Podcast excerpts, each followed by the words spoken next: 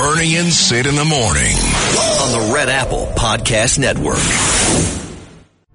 We are New York. Bernie and Sid in the morning. Talk Radio 77. Cold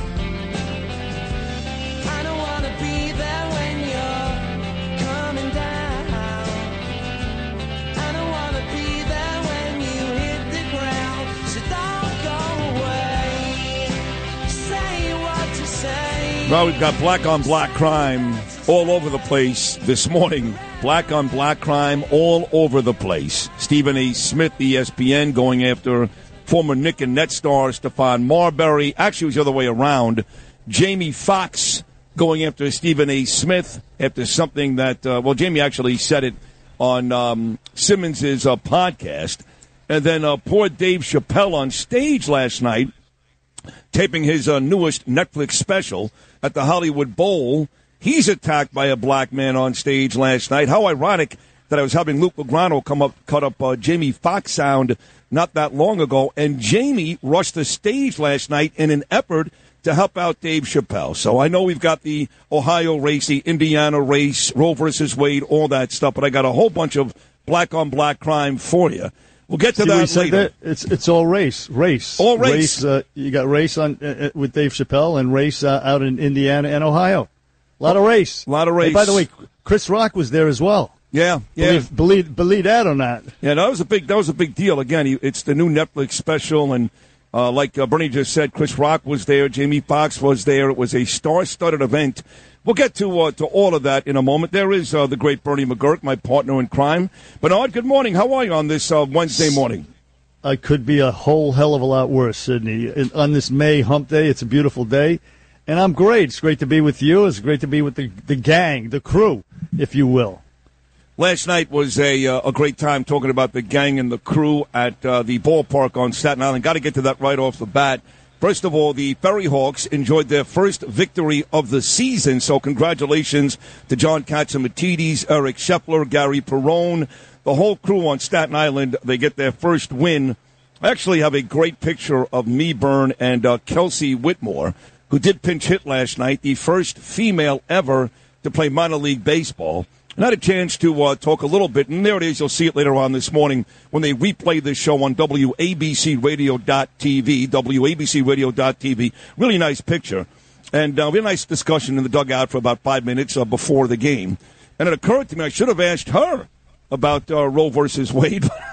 but she was doing Yeah, right. I mean, she was getting, she was warming up for a baseball game, Bernie, so I stayed away from that. But I'm sure she has an opinion, right? Every woman would have an opinion on that, I would imagine. But we interviewed her uh, a couple of weeks ago, and uh, I don't think she would. I, I don't think she wants to touch politics. I no, think no. I think she's smarter than that. I believe, anyway. I don't No, know. she is. She is. Uh, but it was a, a star-studded event there last night too. Not just at Dave Chappelle's Netflix taping, but I had the opportunity to uh, co-host Cats at Night at five o'clock yesterday, along with John and Peter King, of course, and uh, Vito Fossella, who's a great guy, the Staten Island borough president. What a real, real nice guy, and Lydia, of course, and uh, a whole bunch of folks showed up. Just about the whole radio station was there last night, and then um, maybe the highlight of it all, the very first player that the Staten Island Ferry Hawks signed when they were putting together the whole baseball team, Kacy Clemens, Roger Clemens' son, and uh, sure enough, last night, first inning, top of the first, I'm in one of those suites with the rest of the WABC staff, and who walks in? Roger Clemens, a great picture on my Instagram. Yeah, at rosenberg.sydney. And uh, there it is right now on your television screen, which, which again you can view after the show at WABCRadio.tv. Nice picture of me and Roger. showed up with his arm in a sling. He had surgery a couple of weeks ago on his shoulder. His beautiful wife, his daughter, and his son was out there again last night. So how about that, Bernie? Roger Clemens in the ABC Wow. box last night. Susan That's Walton was excited somewhere.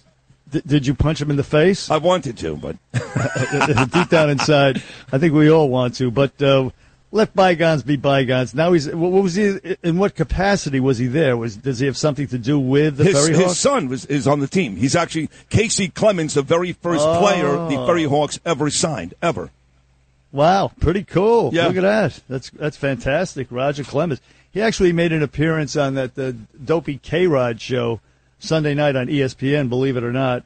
But either way, I mean, uh, I'd love to meet Roger Clemens. I don't I don't hate him like I used to hate him after the uh, whole Piazza thing. But uh, Yeah, he's yeah. you know why? Because he's a Trump guy. he is a Trump guy, and That's right. it would make sense. Uh, the Sunday game was the Mets and the Phillies, so it would make sense he'd make an appearance because he was in town going to the Tuesday night game on Staten Island where his son plays for the Ferry Hawks. He's a Texas guy, of course, but um, he's in town for his kids' game, so it would make sense he'd be on that Sunday night broadcast. And there is the uh, the video right here on WABCRadio.tv of Clemens throwing the pitch, Mike Piazza sawed off bat, hitting the baseball, and Clemens throwing half the bat at Piazza. Now you got your stare down, and of course the rest is lore in in uh, baseball. The Piazza Clemens showdown. So the Ferry Hawks uh, get the win last night. That's the good news. The bad news is I got home right after uh, New York's favorite cop. New York's favorite cop, Lou, gave the Rangers a Please, 2 nothing no. lead last night. Andrew Copp. And um, I stayed up the whole way, all three overtimes. So just about every save. Shesterkin, 79 saves last night. Just to have my heart broken by Malkin late last night. The Penguins come back from a 3 1 deficit. It goes to triple overtime. Pittsburgh scores three unanswered goals, and they steal game one from the Rangers, who had a two goal lead in this one. So um, things were looking good and exciting, and the night ended up horrible. So when you consider that I'm a Roe versus Wade guy, I'm pro choice, the Rangers lost in triple overtime. My right ear is not working. My hearing aid is not working this morning. I think I'm getting fat. This is not a great morning for me. You can call it beautiful all you want, Bernard. This is not a great morning for me. Uh, well, the morning is beautiful, but uh, apparently you're not so No, much. Uh, no. But look, uh, we all have uh, adversity to uh, you know to overcome, and uh, you try to put it into perspective. Uh, tomorrow will be a better day. Uh, you can be you be, you can become skinnier. You can fix that ear. So uh, just look at it that way. Just stop. Do, do not despair. Okay. The glass is half full, not half empty. Well, today I'm going to take care of all that stuff because I have to stay in the city one day a week. Danielle makes me stay in the city to take Gabriel home because three days a week he's got acting, he's got drama, he's in the play Matilda, and he stays at his school until five o'clock. So I got up at 3:30 this morning, arrived in the city just after 4:30, and I'm picking Gabriel up at school on the Upper West Side at 5:15. So I've got like six hours after the show to take care of myself. I'm going to go for a pedicure. I'm going to go for a tan. I'm going to go have my body shaved. I'm going to have a workout, do all that stuff, and eventually take Gabe home. Now, the Mets did win a doubleheader yesterday. Mike A is listening right now in Maimonides Hospital. They swept the doubleheader against the Braves, and the Yankees did win, so that's good news. But again, uh, the whole country last night talking about Roe versus Wade. Everybody. By the way, we had Alan Dershowitz on Cats at Night, Bernie, so I spoke to Alan twice yesterday. And look, eh, the, the feeling is is basically that the you know the Republicans get screwed here.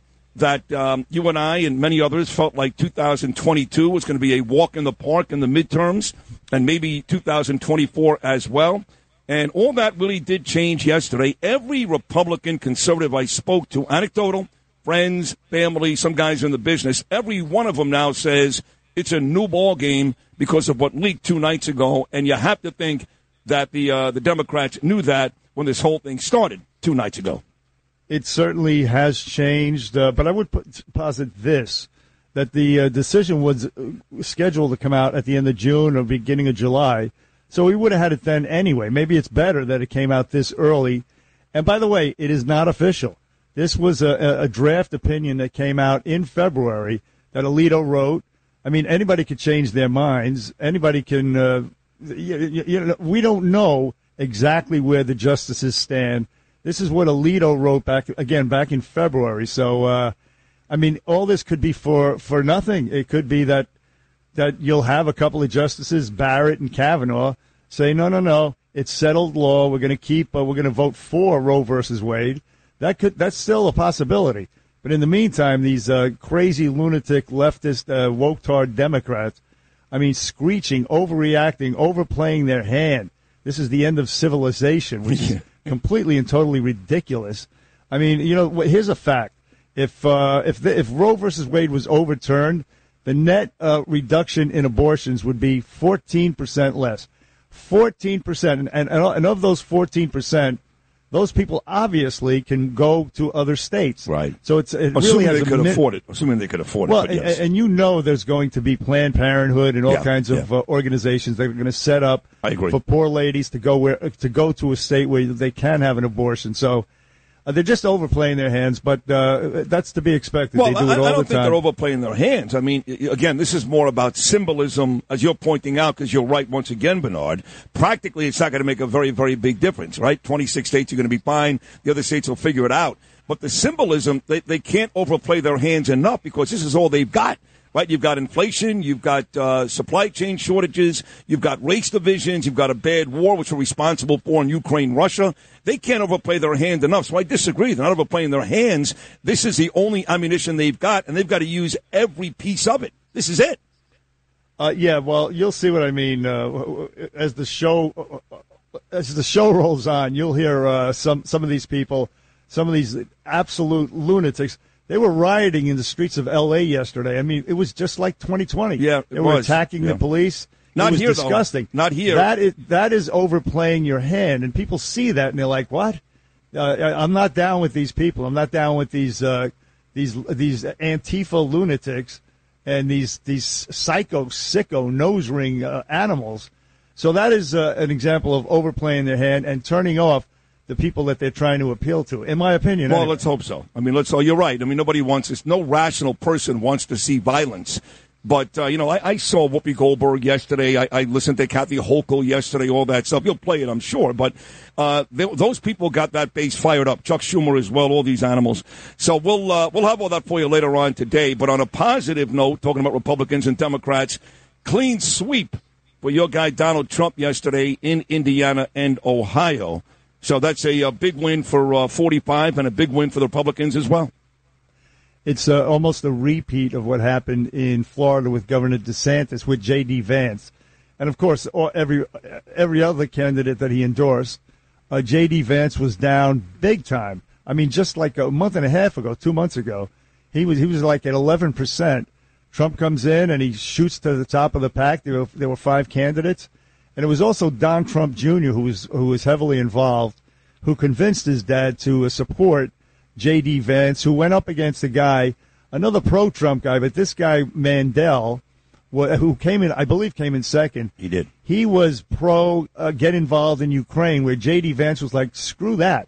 We got our problems here in the United States. We got our own border problems to take care of. And that's what made uh, uh, uh, Donald Trump Jr. say to his dad, this is the guy you want to endorse. And uh, if that's the template for, for going ahead, uh, I like it. And of course, uh, yeah, a clean sweep Indiana, uh, a clean sweep Ohio. We'll see what happens in the other states. Uh, but either way, good night for Donald Trump, and uh, I can't say that I'm unhappy about it. No, no, either am I. So there were some great things last night. Again, the Staten Island Ferry Hawks get their first win, not as big maybe as wins in Ohio and Indiana, but uh, a win nevertheless. Maybe they can string together a couple of wins now in a row. The Mets sweep a doubleheader from the Braves. The Yankees win their 11th in a row. Another home run for Aaron Judge. And we've got a great guest list today, too. Congressman Peter King, who again sat in yesterday, Cats at Night, was great as always. He'll be on this morning. And then a real hero, folks, Army veteran Travis Mills, who lost his arms and his legs on his third tour in Afghanistan. He survived. Well, April 10th marked the 10th anniversary of Travis's Alive Day, the day he survived this awful bombing. And Travis will celebrate his Alive Day here in New York City. It started yesterday. It's yesterday, today, and tomorrow. His motto is never give up, never quit. And again, Travis will be live in studio coming up in the nine o'clock hour this morning. So a big show about to come your way. Olivia reports, beat Bernie, all the sports you need to know. It is Bernie and Sid on a Hump Day Wednesday right here on Talk Radio 77 WABC. Bernie and Sid in the morning. on the Red Apple Podcast Network.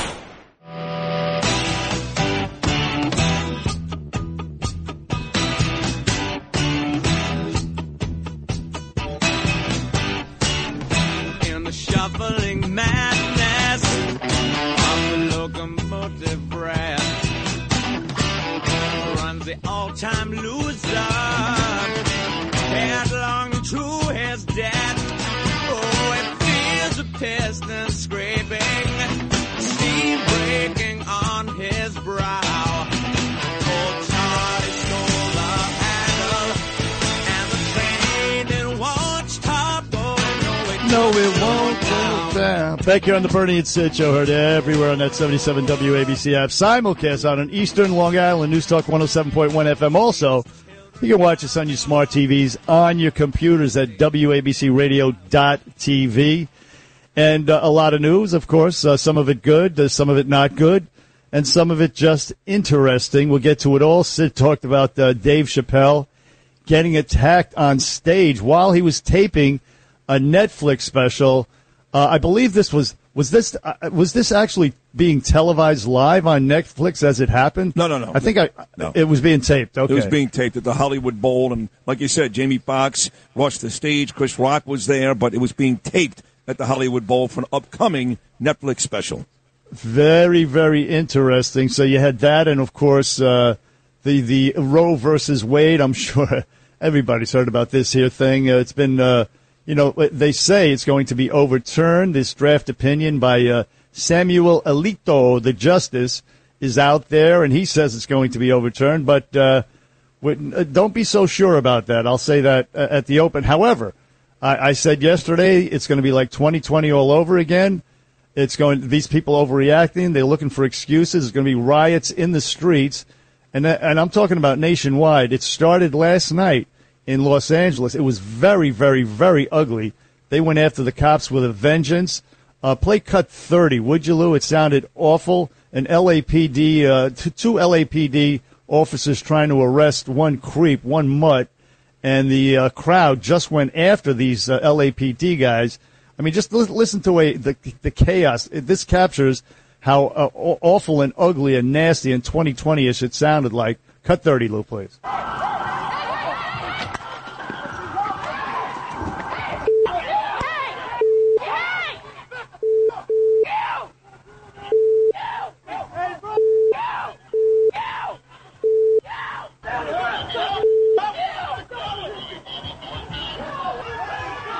So there you had uh, that. That's that, pretty much captures it. You have two cops trying to arrest- arrest one guy. You hear "f you, f you," and there's one cop. He's swinging his baton. You got to check this out. We'll post it on our social media sites. It the, the, the two Latino LAPD guys. The one guy with the baton, he was great, smacking these mutts in the head as they uh, got near him, as his partner tried to arrest the uh, perp. Uh, though the, the guy got away in the end, there was another guy rolled up in his squad car, cut 31. He's telling him to back up. They roll up on him in big numbers, and they know you back up. Cut 31. Play this one, Lou.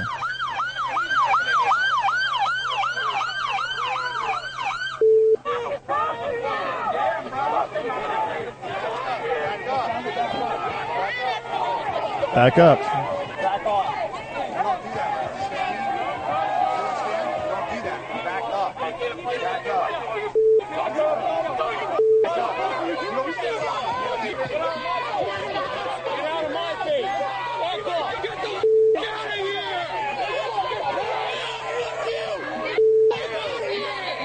There you go. There, you just have a sense of, of the utter this the, the the chaos that doesn't even cover it.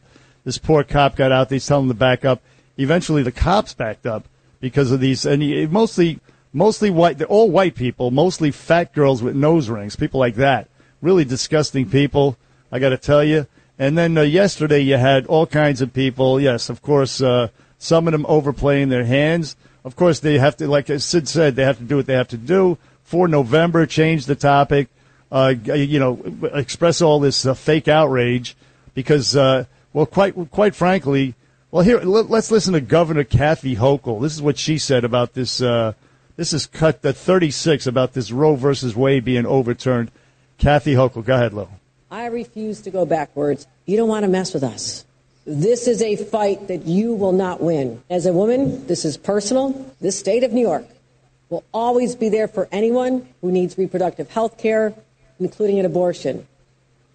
So, what are you talking about, you stupid moron, you idiot? Uh, do you know that uh, uh, abortion has been legal in New York State since 1970, three years before Roe versus Wade? What is she talking about? What is anybody in New York talking about? abortion is legal in New York and will be legal, and it's a lot more liberal than what, what Roe v. versus Wade allows for. You can get an abortion here up, up until like probably uh, the, the, the date of delivery, for God's sakes. That's how liberal it is. Schmuck Schumer uh, with his big fat stupid mouth, cut fifteen. The decision would be an abomination, an abomination, one of the worst ever in modern history. Everything is the apocalypse. Everything is, uh, you know, 9-11. Everything, everything. And then you had this, uh, well, first of all, you had, that was Schmuck Schumer. Then you had uh, Amy Schumer as well. I believe this is cut 35, Amy Schumer. Please play Amy Schumer in Foley Square yesterday, uh, sounding not quite as shrill as her dad, but go ahead, play that one, please. Women want more rights, more access to abortion, more freedom, not less. And John Roberts and his court are spitting in our faces right now. Uh, so she's reading from her phone. That's how, uh, yeah. you know, t- like the typical actress she is. But the, the worst, I'll save the uh, worst for last, and that is Letitia James, who was out there in Foley Square yesterday as well. Now, remember what I said. Abortion is legal in New York, New Jersey, Connecticut, will be, has been since before Roe versus Wade, will be forever always was going to be legal. There's no problem whatsoever. Yet that didn't stop Letitia James from, uh, well, cut 34. Listen to her in Foley Square yesterday. Go ahead. So this is a call to action. This is a five alarm fire, my friends. We will not go backwards. We will not go back into those days when we use wire hangers. Not now, not ever. No, of course we're not because we, we, it's legal in New York, you idiot. You're the Attorney General of New York State. What the hell are you talking about? What I mean, does she not real? Do these people not? Real, oh no, I understand. They they're they're willfully ignorant. They know. No, no, they no. know better. They're, they're, not ignorant. They're trying to fire up. They're trying to win in 2022.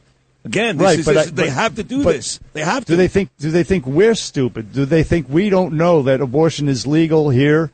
and uh, there's no chance, no remote chance that it would ever be illegal. In fact, uh, Roe versus overturning Roe versus Wade does not make abortion illegal. It's just it's it's not illegal. It just says uh, it's it's a pro democracy thing. It sends it back to state legislatures where people actually vote. Right. It's democracy in action. It gives people the opportunity to, to say to their elected representatives, I want you to go up to the legislature right. and vote on my behalf right. and say you want abortion. And right. that's what happened in New York State and, and most, the majority of states in the nation. No, again, so, this is all symbolic. It, it's not about, you're right, it, it remains legal in this state, but you keep asking the question, they think we're stupid. I know last I checked, we've got a Democrat governor. We've had a, a, long run now of Democrat mayors. Uh, rigged or not, we've got a Democrat president. Now, this could all change, hopefully in 2022. But are we all stupid? You tell me. Democrats are running the country right now. You tell me. Yeah, well, uh, I'll tell you after uh, November. Uh, we'll see what happens then.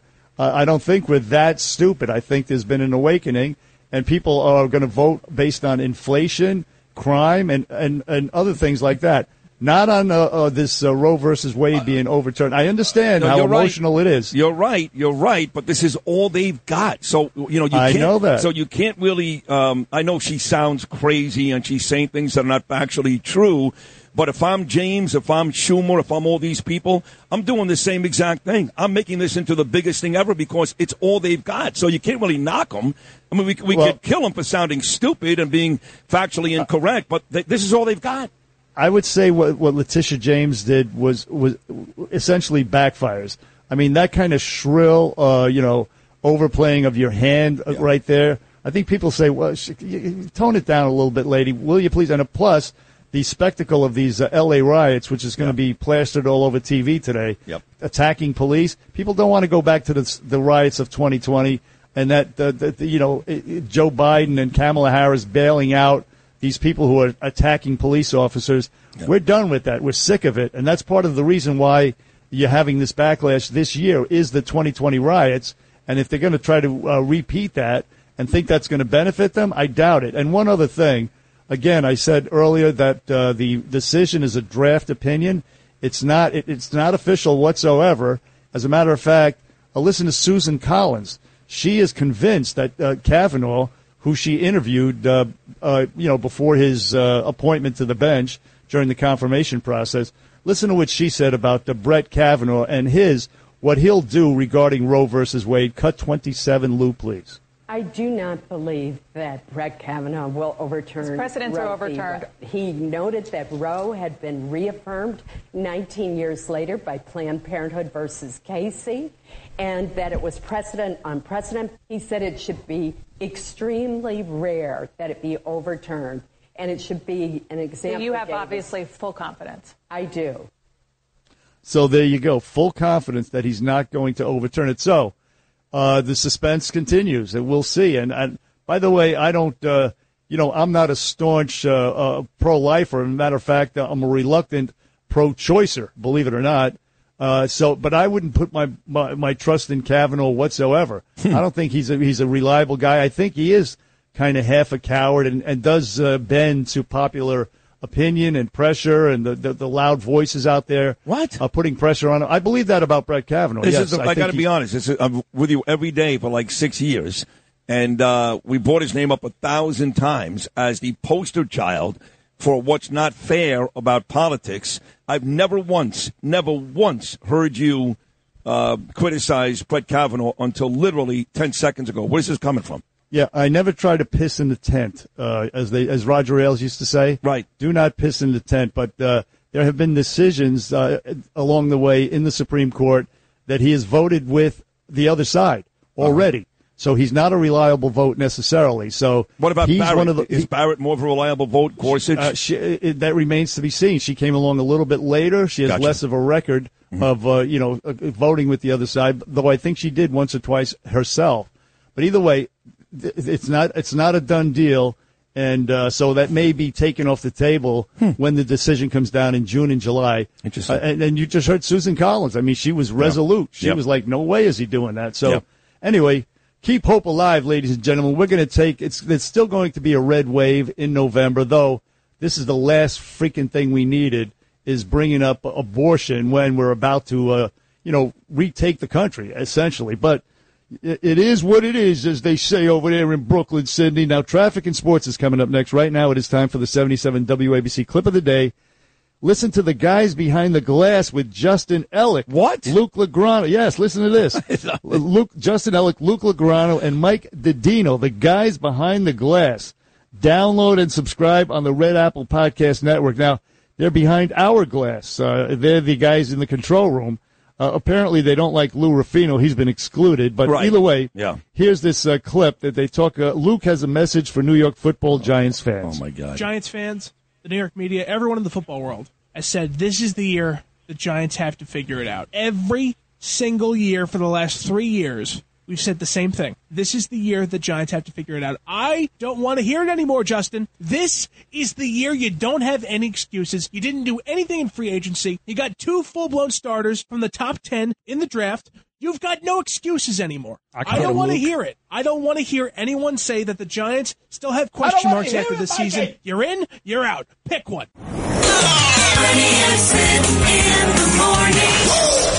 on the Red Apple Podcast Network.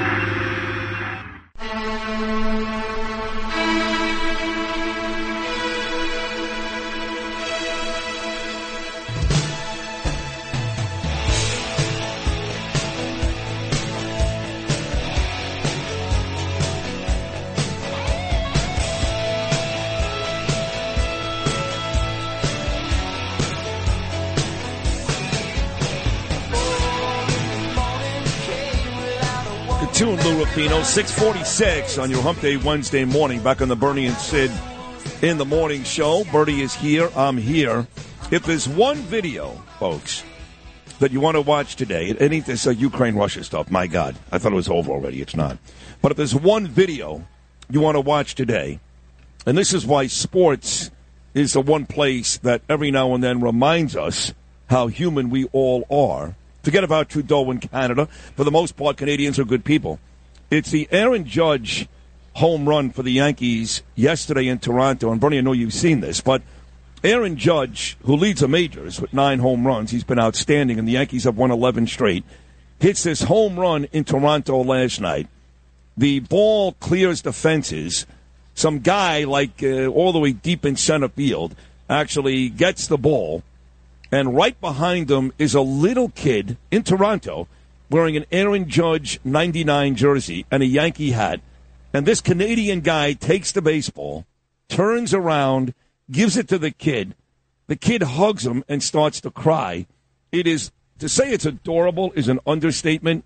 There it is right there. The real relations between the Canadians and the Americans took place in Toronto last night between a man and a little boy and an Aaron Judge home run. Did you see that yet, uh, Bern? I saw it. Yeah, it was very, very moving. Very, uh, yeah, yeah, endearing to the Canadians uh, that they did that. But uh, yeah, to, you, you, mentioned Justin Trudeau. He's our Joe Biden. I mean, yeah, he, he really he's is. not a reflection on the population.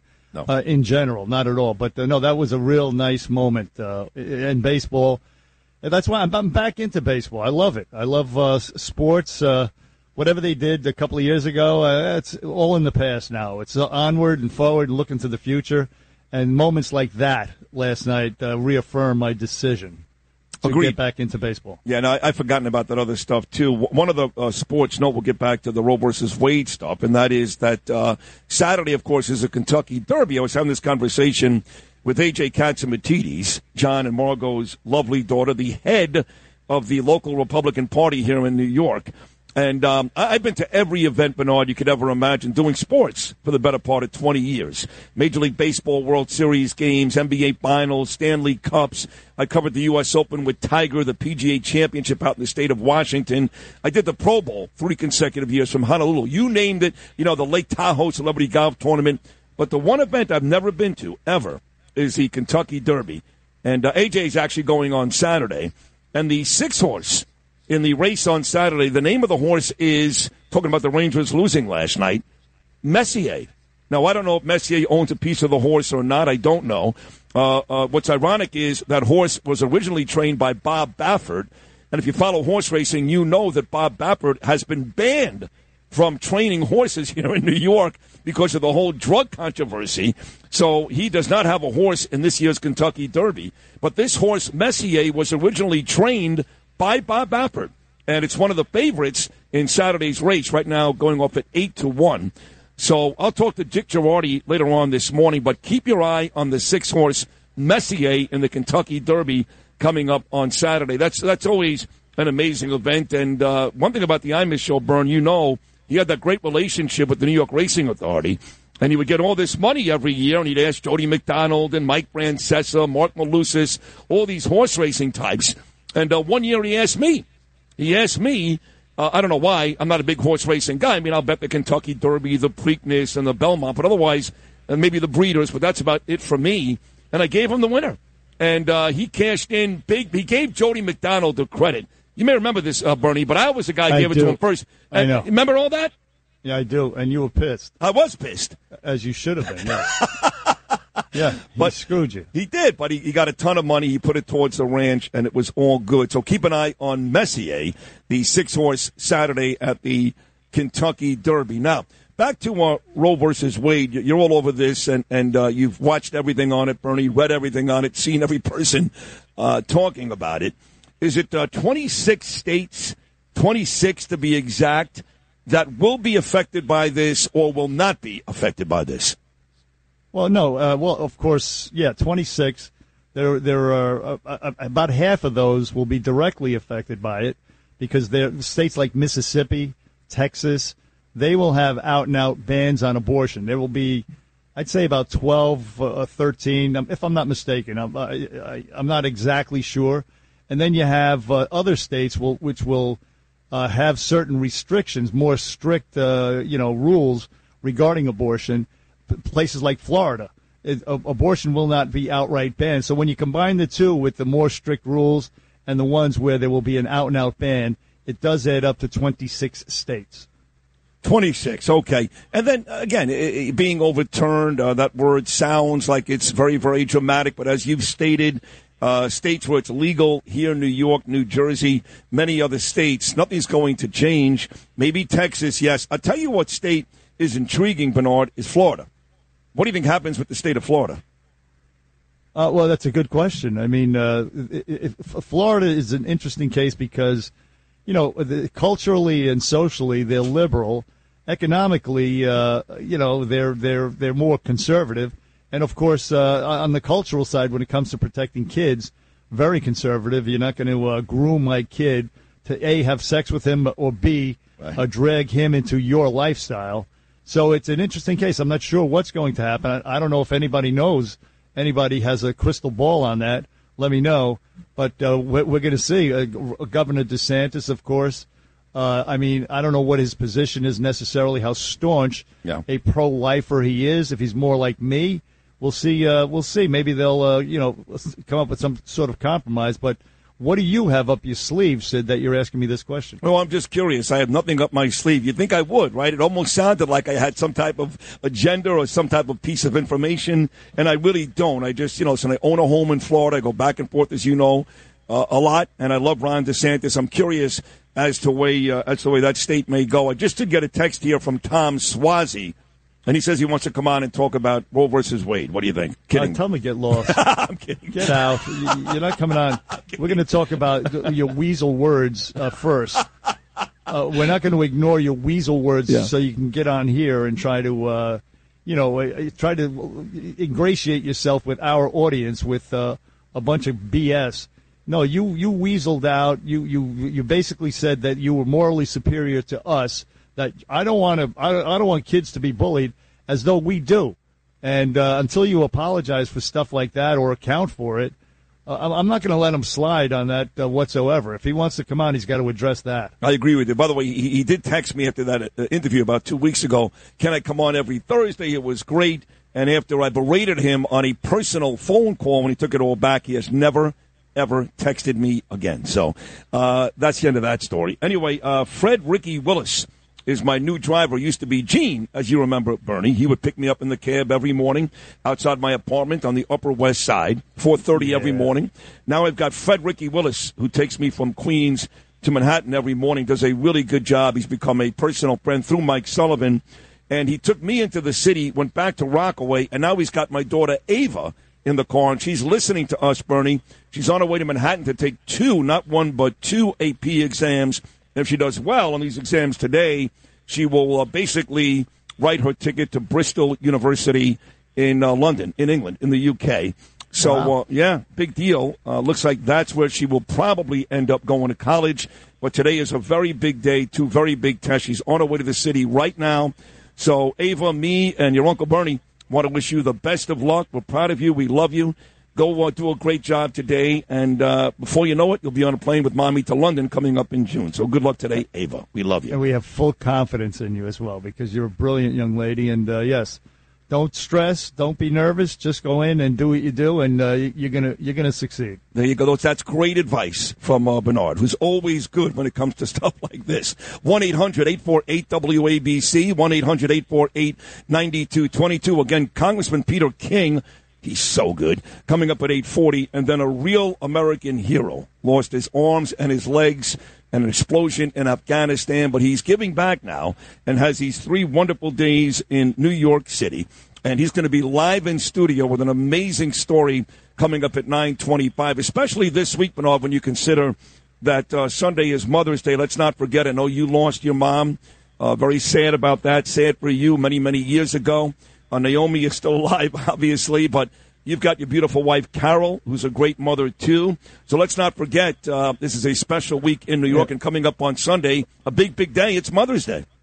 Well, Carol is not my mother, so uh, I ain't worrying about it. no, I'm just kidding. I, I'm just playing with you, yo. I'm just just joking. But uh, you know, it's a big day, and it's a huge day, and Yeah. uh, you, you show love and uh, respect to your mother and the mother of your kids. Right, But but so yeah, no, it's a great day. It is different though. Like for your mom, and again, I know you've lost yours, and I'm sorry, Bernard, but you make it's like a classy thing. You take her for a nice dinner, right? Maybe you get her flowers. With your wife, you buy her sex toys. It's it's it's, it's a really funny uh, difference. Yeah, it's, it's a slight, slight. You don't buy your mother sex toys. No, I no. hope, unless you're that uh, that. Remember that governor from uh, Colorado? Yes! I think it was Hick, Hickenlooper. Yes! he was actually watching porno movies with his moms. yes. So there were some freaks out there who uh, take it a little too far, and they're mostly Democrats. He was a Democrat Of as well, course. but uh, Absolutely. But no, we don't play that. Uh, we don't play that, uh, that wild nonsense. Not here. No, we don't. So keep it right here because Bernie's got a ton of audio on the Roe versus Wade stuff from yesterday. Everybody you could imagine, entertainment, politics, they all talked about it. Hour number two of this epic Hump Day edition of Bernie and Sid on Talk Radio 77 WABC comes your way right after Deb Valentine with the news. We are New York. Bernie and Sid in the morning. Talk Radio 77.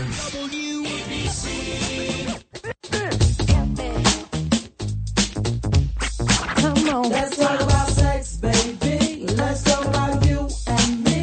Let's talk about all the good things and the bad things that may be. Let's talk about sex. Let's talk about sex.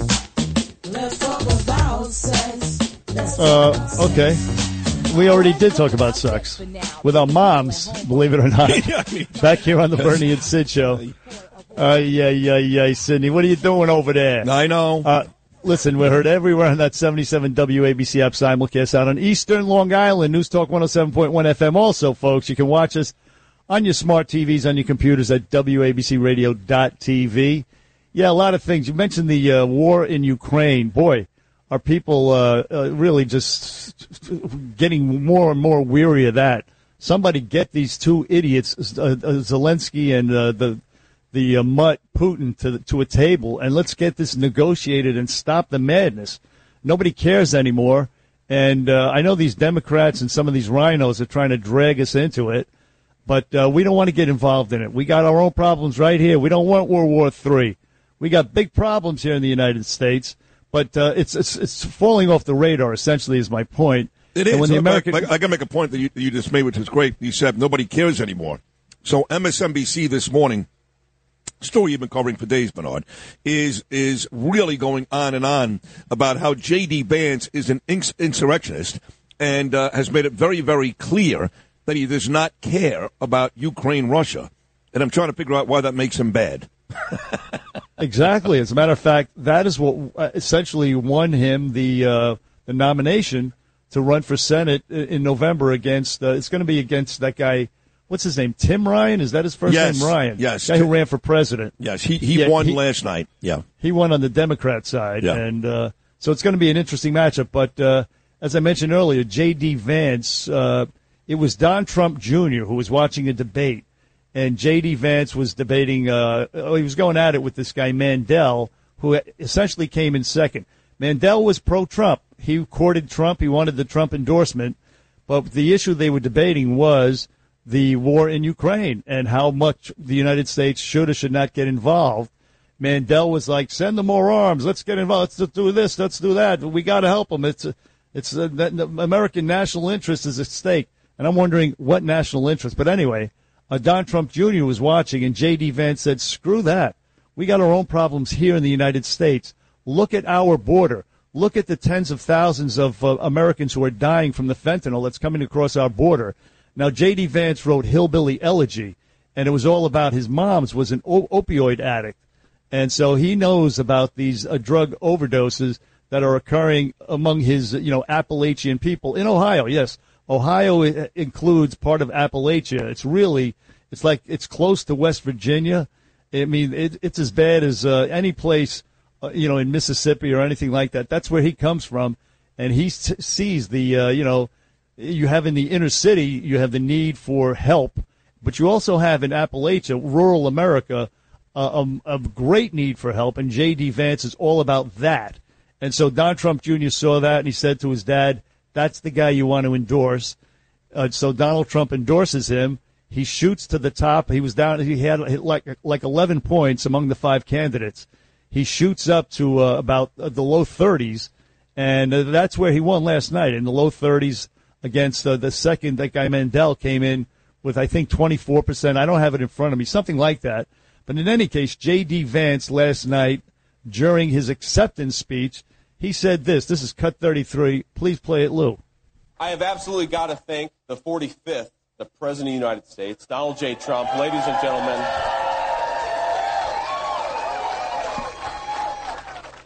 one forgiveness example of what could be in this country. Ladies and gentlemen, remember 2019 when wages were going up and not down? Remember 2019 when workers were doing well in this country, not struggling terribly? Thanks to the president for everything, for endorsing me. And I got to say, a lot of the fake news media out there, and, and, and there are some good ones in the back there, there's some bad ones too, let's be honest. But they wanted to write a story that this campaign would be the death of Donald Trump's America First agenda. Ladies and gentlemen, it ain't the death of the America First agenda. Yeah.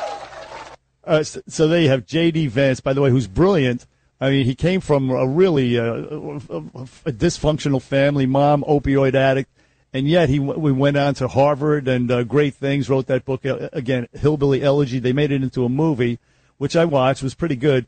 But Donald Trump is the victor. He's the kingmaker. He swept Ohio. All his candidates won in Ohio and in Indiana.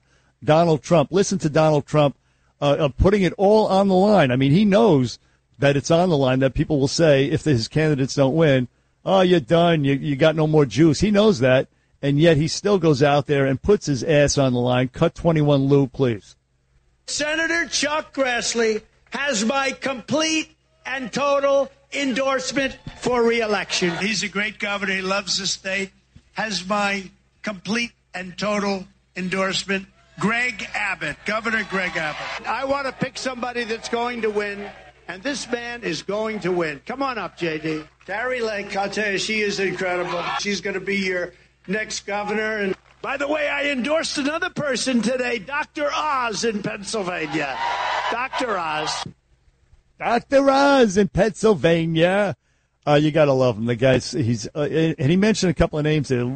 Remember these names: Carrie Lake, people like that. I believe she's in Arizona running for the Senate against uh, Greg Kelly. I think that's who that woman is. But uh, Donald Trump again out there fighting, putting putting putting his reputation on the line, and winning, winning, winning, winning. Donald Trump now. One place he's not winning is Atlanta. His guy down in Atlanta, Kemp, is the governor, the incumbent. He's endorsed an opponent of Kemp's, but Kemp does have the benefit of being the incumbent right now. He's leading. We'll see what how that plays out. Now, listen, Joe Biden, on the other hand, this guy's a complete and total loser. He's a he's a stupid uh, vegetable. He's an imbecile. He's a race baiting uh, piece of crap, is what he is. A, a corrupt, uh, a garbage man who, who whose son actually made millions from the Ukraine, and now we're, we're giving millions back to the Ukraine, billions back to the Ukraine. Something stinks in that whole arrangement, but we won't find out about it until like four years from now. But either way, he's he's just uh, confused. Listen to him yesterday, confusing Hungary for the Ukraine. Uh, this is, uh, I think it's cut 17. Lou, please play it. And just a few days ago, the Wall Street Journal quoted a young Hungarian fighter saying, and I quote, Without the javelins, would have been very hard to stop the enemy pushing ahead. End of quote. A young Hungarian fighter. Of course, uh, there, there's no fighting going on in Hungary. And uh, he was talking about a Ukrainian fighter. Uh, cut 12. Uh, this is Biden again confusing senator and president. Go ahead, play it, Lou. Before Russia attacked, we made sure Russia had javelins and other weapons to strengthen the defenses so Ukraine was ready for whatever happened. Well, uh, listen, uh, what ha- what happened there? We don't. We're not so sure. Uh, Biden was talking about uh, something about javelin missiles. There is a clip where he, con- he confuses. A, oh, oh, here we go. Play the clip, please. Now, there have not been many senators from Delaware. It's a small state. As a matter of fact, there's never been one. Never been a senator from Delaware. So, I mean, we play them all the time. Oh my right, God! I know it's funny. It's funny, right?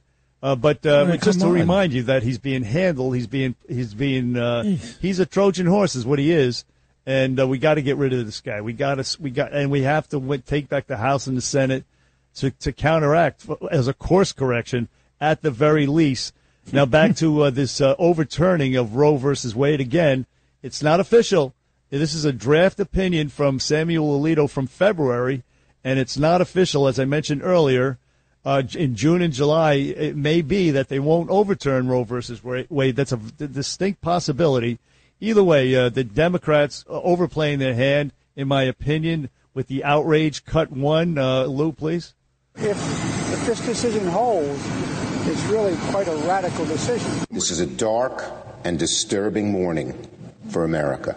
This is a five alarm fire. We need to get rid of the filibuster, and Roe is just exhibit A. Part of this November's election, reproductive rights will be on the ballot. This would appear to be an invitation to have, uh, you know, a Handmaid's Tale type um, anti uh, feminist uh, regulation.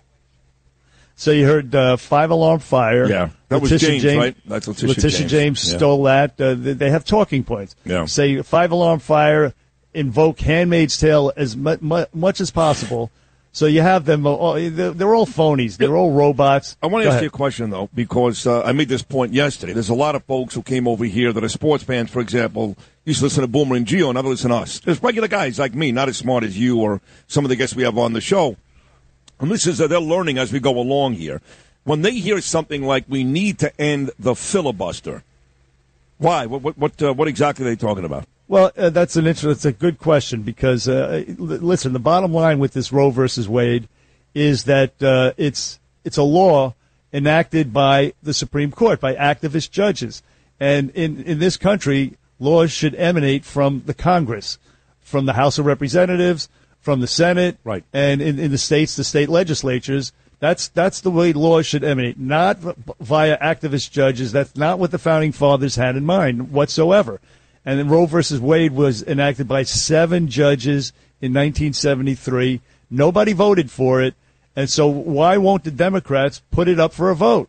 Put it up for a vote. Put your ass on the line. Uh, let's see, uh, you know, who raises their hand for abortion or against it. So anyway, the bottom line with uh, the, with uh, abortion is that they would need 60 votes uh, to overcome this filibuster. This is an old rule. The fil- filibuster, old filibuster, used to be. Remember, uh, Jimmy Stewart goes to Washington, whatever that name, uh, Mhm. the name of that movie was, where he talks. They keep talking. They talk. They Mhm. talk. They Mhm. talk. Mhm. So no nobody can vote. But now that it's changed, it's morphed into uh, some sort of rule where you have to have 60 votes instead of doing the filibuster thing. Uh, you have to have 60 votes to pass a law. And in this case, for this for the, the Congress to pass a law, you would need to uh, override this filibuster. You would need over 60 votes as opposed to 50 votes, a majority of, of votes. You would need 60 instead. That's what the filibuster is, and uh, that's why uh, you hear them talking about taking the filibuster away. That's why uh, they need Joe Manchin so much. Uh, he won't vote to override to, to try to get rid of the filibuster so that they can. Uh, otherwise, the Democrats would would have been able to pass so many reckless bills. So thank God for Joe Manchin. But that's what the filibuster is. It means you need 60 votes in the Senate as opposed to a, majority, 50 votes. Now, uh, uh, uh, uh, Senator McConnell, the minority leader, and uh, Tom Cotton and Ron DeSantis, they all weighed in yesterday on this Roe versus Wade. The Republican perspective, right here. Cut two, please, Lou. The radical left immediately rallied around the toxic stunt, making a last ditch Hail Mary attempt to cause a political firestorm and cause the court to reconsider. The Democrats really don't see the rule of law or the court's independence as principles that are above politics. That's a real significant breach of trust. You want to talk about an insurrection? So somebody said that uh, yeah, that overturning Roe versus Wade is an insurrection, and that's what DeSantis was reacting to. Again, how about Ron DeSantis, governor of Florida, weighing in on national issues? He's a player. Donald Trump has got to look over your shoulder, man. This DeSantis guy, I know he was, uh, you, you plucked him from obscurity to make him governor of the, state of Florida, but I don't know what's going to happen in the coming years, and I'm not going to worry about it right now. But back to uh, we we heard Letitia James screaming this morning, screeching uh, repeating, uh, you know, stuff that she heard on TV uh, in New York State. Uh, and, and again, that's why I say they overplay their hand. Listening to Letitia James turns, I, w- I would imagine it turns people off the way she screamed, just like uh, a Joy Behar and what she said on The View yesterday. Cut eight, please, Lou. My worry is that this is just the beginning. Next, they'll go after gay marriage, and, and maybe maybe uh, uh, the board, the what is it, Brown versus Board of Education? Yeah. They already eroded our voting rights a little bit. So I see some, I see fascism down the line here. See, see what I mean? Uh, way, way over the top fascism down the line. Uh, they're going gay marriage, not, not even close. This is a, a, singular issue in and of itself. Uh, and Liz Warren, in, in the uh, Letitia James vein, she was outside the Supreme Court yesterday, and she was just screeching as well. Just, I mean, this turns people off, in my opinion. Tell me what you think, uh, Sid, after Lou plays Cut 13. Go ahead, Lou. Senator, how, how are you feeling? I am angry. Angry and upset? Angry and upset and determined. The United States Congress can keep Roe versus Wade the law of the land. They just need to do it. I, I've never seen you so angry. You seem to be. This is what the Republicans have been working toward this day for decades. They have been out there plotting, carefully cultivating these Supreme Court justices so they could have a majority on the bench who would accomplish something that the majority of Americans do not want. 69% of people across this country, across this country, red states and blue states, old people and young people want Roe versus Wade to maintain We don't as wanna the law dismember of the children in land. the womb, we man. need to We're not- we're not and we to have a right. All right, that's uh, I, I can't take uh, Pocahontas. I can't take her. By the way, uh, the issue of abortion uh, it's split down the line. The latest Fox News poll: forty nine percent a pro-abortion uh, and forty seven percent a pro-life. That's the way it, it cuts. And, and by the way, Liz Warren in Massachusetts, abortion is as legal there and will be forever for the foreseeable future, and has been for for, for the forever it, abortion is legal in the state of Massachusetts as it is in New York State, New Jersey, and Connecticut. So shut up. Shut up. Stop. I mean, you represent a district, uh, a state, excuse me, where it is legal and will remain legal forever. So the if, spare me the crocodile tears. Speaking of Well, Massachusetts, hold on, you did, you did ask me. Uh, you said uh, Oh, I'm one so- I'm sorry, opinion. I'm so sorry, I'm going to give it yes, to you, ahead. and I'm going to tell you that um, you know never let the facts get in the way of a good rant. And desperate times call for desperate measures. So I know you don't agree with me, and that's fine. That's the beauty of the show is that we, we still love each other. But uh, very effective, very effective because uh, for, at the risk of repetition, this is all they've got. They are losing everything else. They're about to get destroyed in the midterms, and there will be some people out there that'll hear that and go, you know, she's right. These Republicans, these no good bastards, they don't care. So for me, my opinion is, and I hate them. I hate every one of them. I hate Liz Warren. I hate all these people. I hate them. But to me, the, the louder they yell, the more effective they're going to be because this is all they've got. You know, it is only God, and uh, that's the sad thing about that. That we have abortion injected into the debate, the national debate, on the verge of the Republicans taking the House and the Senate. It's the last thing we needed. But I just think the shrillness of uh, of uh, and and the the histrionics behind you know her and Letitia James. Uh, I played it earlier. I'll play it again later. I just think that turns people off. I believe that, it, and, and, by the people are sick of it. Uh, people, these Democrats have been overreacting, overreacting every time that the Republicans put up a nominee. Uh, uh, back to Ted Kennedy and uh, this guy Bork. This is in the late '80s. Ronald Reagan nominated this guy uh, Bork to be uh, a Supreme Court justice. Just listen to Ted Kennedy, and the he sounded a, a bit like Liz Warren. He was sober at this point, but cut 16. Go ahead, Lou. Robert Bork's America is a land in which women would be forced into back alley abortions. Blacks would sit at segregated lunch counters. You hear Rogue this? police could break down citizens' doors in midnight raids. And school children could not be taught about evolution. Writers and artists would be censured at the whim of government. I mean, just complete and total lies. And that's where the term, you know, for example, uh, Brett Kavanaugh was borked. They used to say that. Bork was treated awfully, terribly. But Brett Kavanaugh, it turns out, got treated a lot worse than uh, Robert Bork. Uh, either way, you, you hear the uh, they go to extremes, the apocalyptic, uh, you know, s- s- sentiments that the, the country's going to, you know, implode if we nominate, the, if we put this guy on the Supreme Court. Uh, Ted Kennedy uh, engaging in that uh, back in the '80s, and it doesn't stop. Everything is like the, the you know everything is is Pearl Harbor. Everything is 9/11, and uh, I just think people are sick of it right now. It's inflation, it's crime, it's the border. It's not Roe v. Wade, though. Though it is an issue that will galvanize some people, mostly uh, white women, I, I believe. All these demonstrations you saw yesterday uh, throughout New York City, even the riots last night in L.A. They're all white people. The, the, even the black people are. Uh, there were no black people there whatsoever. So it's like a it's like a wealthy white people type of thing. In my estimation, in any case, we're going to talk to Congressman Peter King next hour. Uh, we got a lot more there, a lot more on the Trump uh, victory out in Ohio. J.D. Vance, also uh, a, a little bit more on this.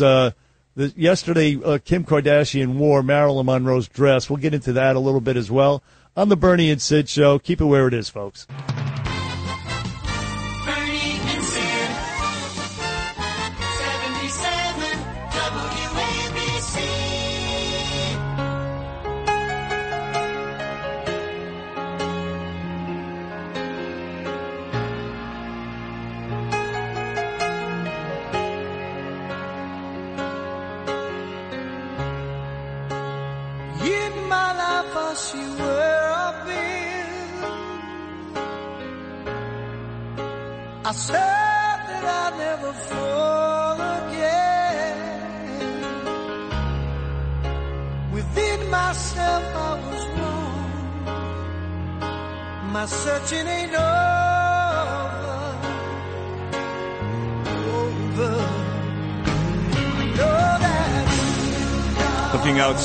These uh, Third Avenue windows, cloudy, rainy, kind of a gross day today, but tomorrow going to be gorgeous, 72 and sunny. And I'm going to run out of here, get that 11:15 ferry, and be on the beach in the Rockaways by 12:30, and enjoy a beautiful day coming up tomorrow. Yeah. In fact, Look next week is going to be in the 70s, but on almost every day. So you and I Uh, will get some great weather. Yes, uh, you and I, and uh, well, the rest of the tri-state, I would imagine. But uh, Yes. But you and I are special, and it We are drives Luke crazy. Yeah, I know it makes people nuts. I love Doesn't it. drive me crazy because No. I got it too. He got it too. But yesterday Oh, you said you didn't. Yeah, you're like uh, I don't know. You're, you're like uh, Tiger No, no, Woods. no, I'm Are you thinking black or not? else. Talk about Tiger Woods. Let's do a couple of minutes here quickly before we get back to Roe versus Wade and the big night in Ohio last night. Uh, I did promise some black on black crime earlier, but this is sports. Uh, this is one of Bernie's favorite guys.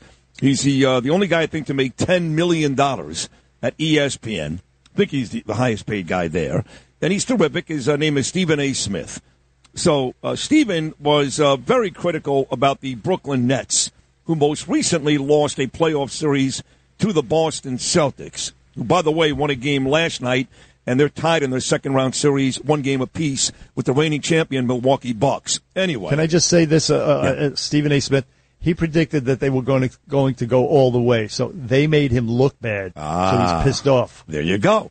So there you go. So very critical of two players in particular. One Ben Simmons, who of course the Nets acquired in the James Harden trade from Philadelphia, and is yet to play one second, one second of basketball for the Nets. And the other, a guy that I also can't stand, I'm with him 100 percent, is Kyrie Irving. Let's start with Kyrie.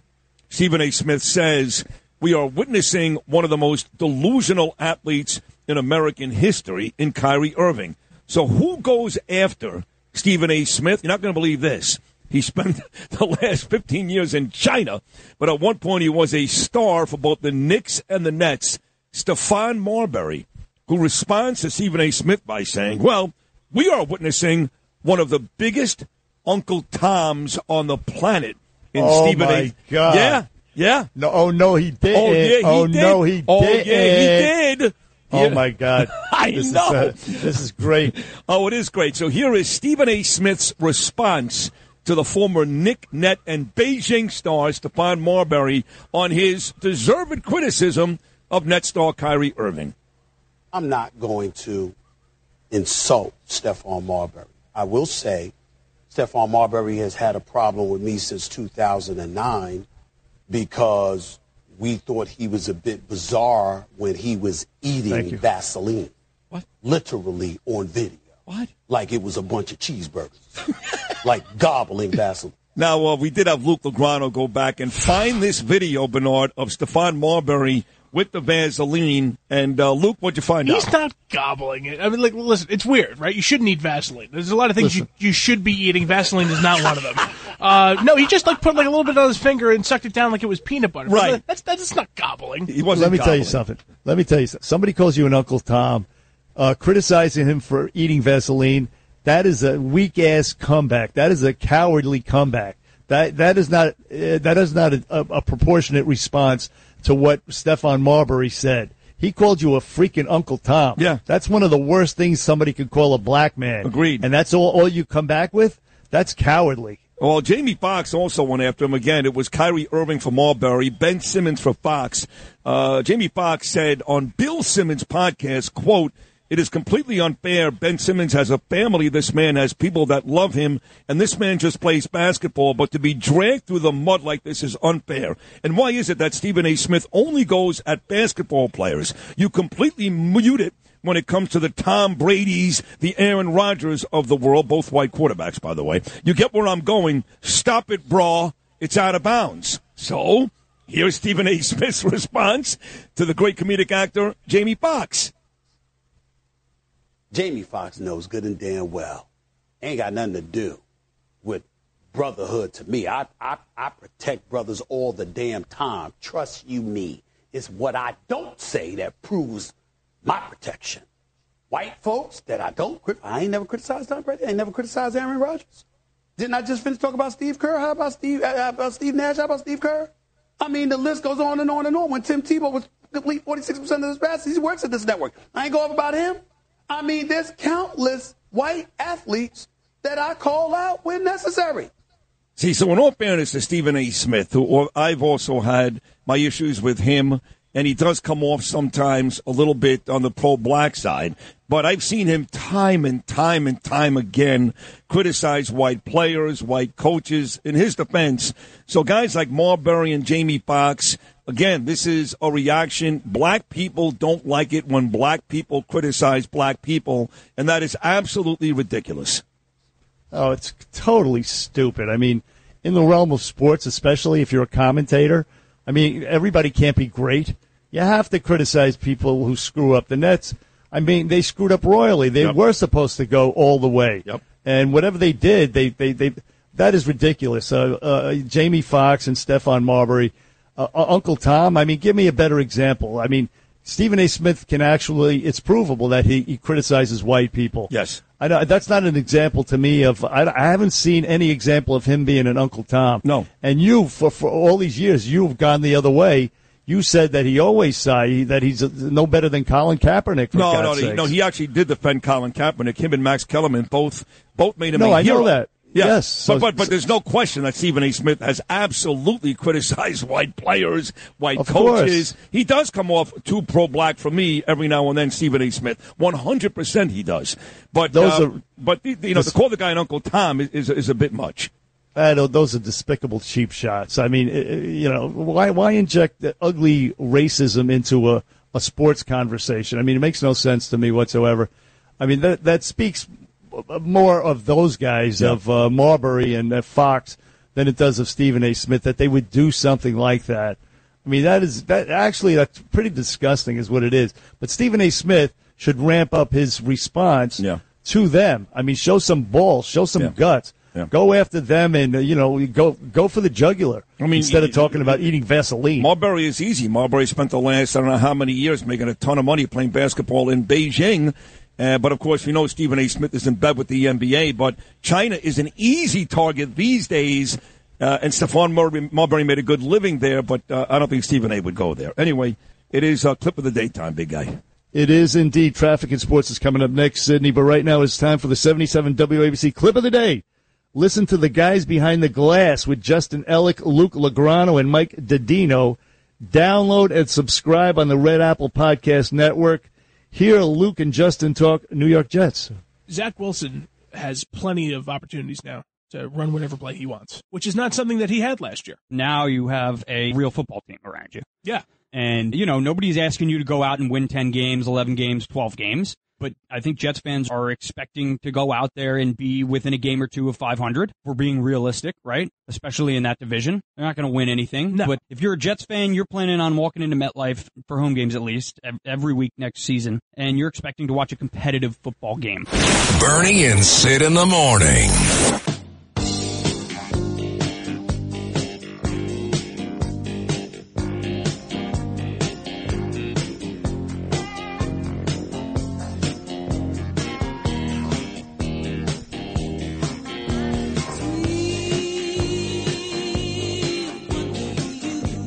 We are black here on the Bernie and Sid Show. Again, heard everywhere on that 77 WABC app, simulcast out on Eastern Long Island, News Talk 107.1 FM. And of course, you can watch us on your, on your smart TVs, on your computers at WABCRadio.tv. I urge you folks to download that 77 WABC app. Very, very, very entertaining all day long and edifying. I will say that. A lot of truth and common sense. And uh, of course, before we get back into some of the serious stuff here, Sid, we talked yesterday about the uh, Met Gala. W- what a stupid waste of time event! Ridiculous costumes. Everybody looks, you know, just just foolish is what they look like. And uh, I don't know. I don't know what the point is. I don't even know what the hell the Met Gala. I don't know what what it does. What, what who it benefits. Anna Wintour, of course. Anna Wintour from Vogue magazine presides over the whole thing. So it's got to be really important. It's got to mean something. I'm missing. I'm just a. I'm a knuckle dragging Neanderthal because I don't get it. But either way, uh, Kim Kardashian. I thought this was pretty interesting. Kim Kardashian wore that dress that Marilyn Monroe wore the, the night that she sung "Happy Birthday" to uh, JFK back in I don't know what year it was, 62. Uh, it wasn't 64. That I can guarantee you. Right. But uh, either way, uh, uh, Kim Kardashian wore it. This was Marilyn Monroe that night singing "Happy Birthday" just to walk down memory lane. Cut 23, Lou, please. Happy birthday to you.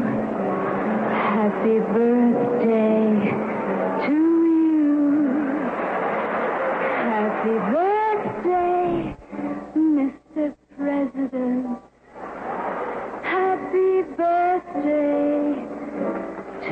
you.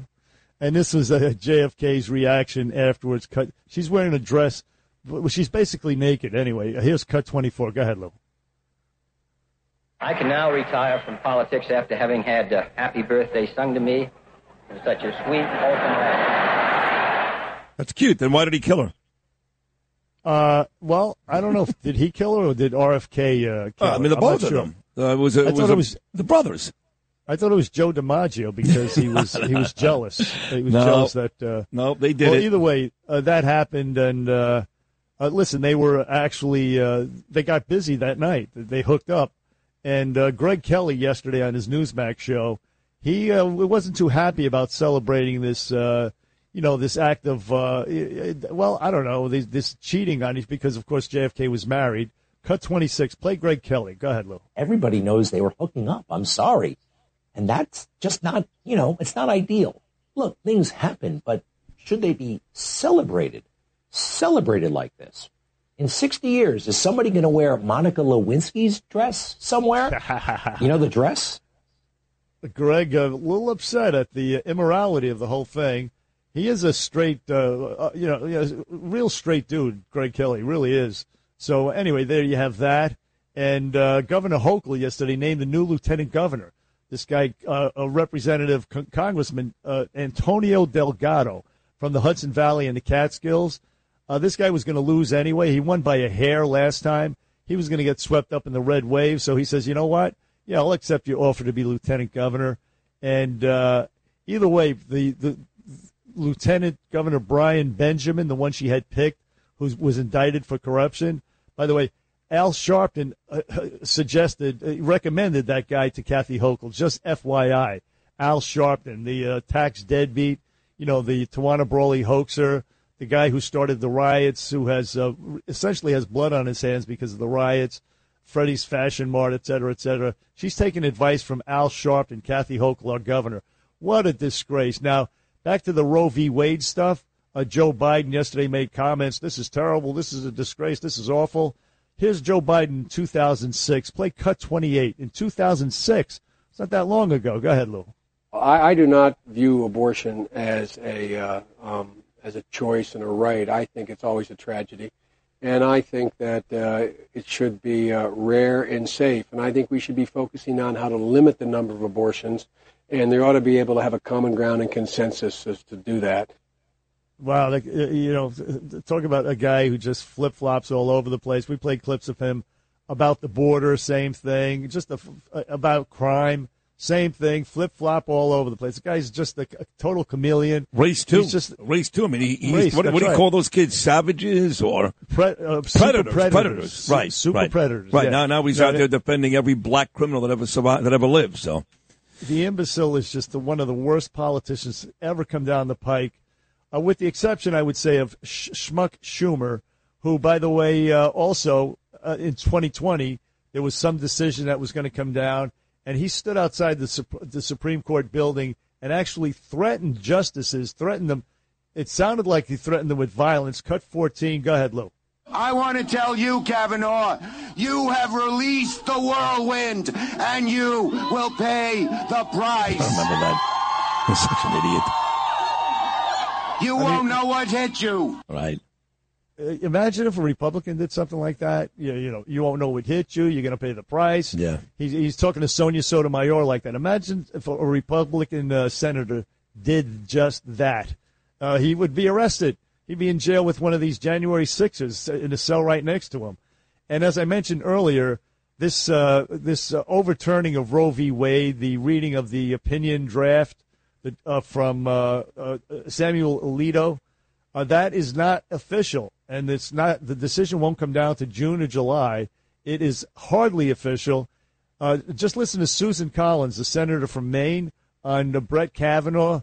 He apparently told her things, and she's convinced there's no way he's going to vote to overthrow Roe versus Wade. So everybody may be getting their panties in a bunch prematurely. Cut 27, Lou. Susan Collins. I do not believe that Brett Kavanaugh will overturn. His precedents are Roe v. overturned. He noted that Roe had been reaffirmed 19 years later by Planned Parenthood versus Casey, and that it was precedent on precedent. He said it should be extremely rare that it be overturned, and it should be an So example. you have obviously full confidence. I do. So there you go. I mean, uh, it may all this may be moot uh, by the time uh, you know after June or July. So, and it may not be an issue whatsoever in November. So I may be, uh, you know, sweating and fretting uh, unnecessarily. But just keep that in mind, ladies and gentlemen. This is not official. That this opinion draft or whatever they call it, draft opinion. I don't even know what the hell it is. Anyway, Letitia James, she's the Attorney General of New York. She was out in Foley Square yesterday. And uh, when, when I talk about these people overplaying their hands, this idiot screeching like she does, I mean, I don't know who she's persuading or whatever. But anyway, cut 34, Letitia James yesterday in Foley Square at a at a pro Roe versus Wade event. Go ahead, Lou. So this is a call to action. This is a five alarm fire, my friends. We will not go backwards. We will not go back into those days when we use wire hangers. Not now, not ever. I mean, does she not realize, Sydney, and I asked you this early, earlier, that abortion is legal in New York State? Abortion was was legal in New York State in 1970, three years before Roe versus Wade. Abortion was legal. It will always be legal in New York State. What is she talking about? Why wh- uh, hangers, coat hangers? I mean, it's that kind of rhetoric and it's that kind of screeching that leads to violence, that leads to police getting uh, hit in the head with bricks. And it happened last night in Los Angeles. A play cut 30, uh, Lou. Uh, Los Angeles, a full-fledged riot. The police shows up. The police show up, and they try to arrest somebody, and the crowd attacks the cops.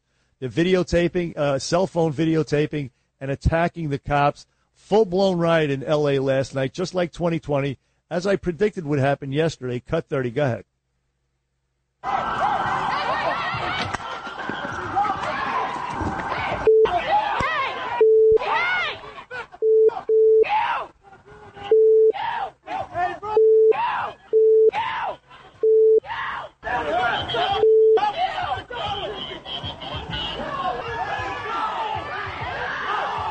So there you have it. Just, just to give you a taste, it, it happened last night. I have much more audio of uh, cops telling people to back up, and they're like, "No, f you, you back up," and the, the cops actually backed up. So Letitia James and all these people are very, very irresponsible by their apocalyptic overreactions, getting cops in, putting cops in dangerous, very, very dangerous positions. And we're going to see more of this uh, as the uh, well as the months, the weeks go by until the June, July announcement is official. And unless, of course, uh, you know uh, Kavanaugh does cave and votes uh, to re- to keep Roe versus Wade, we're going to see a lot more of this crap here on the Bernie and Sid show. Next hour, we're going to talk to Congressman Peter King, and uh, then we're going to speak to a hero. He's a uh, Iraq War veteran. His name is Travis Mills. We'll speak to him in the nine o'clock hour. Keep it where it is, folks. We'll be right back. Do it live! Hey, Bill O'Reilly here, and you are listening to Bernie and Sid. God help you. On the Red Apple Podcast Network.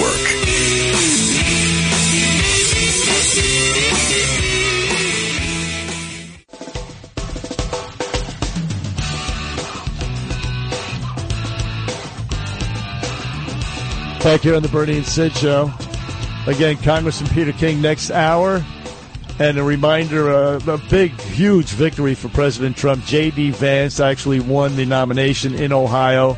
I know it's Ohio, folks. It's not New York, New Jersey, or Connecticut, or maybe where you live, but it's a huge deal for Trump putting his reputation on the line, pluck this guy from obscurity, just like he did Ron DeSantis.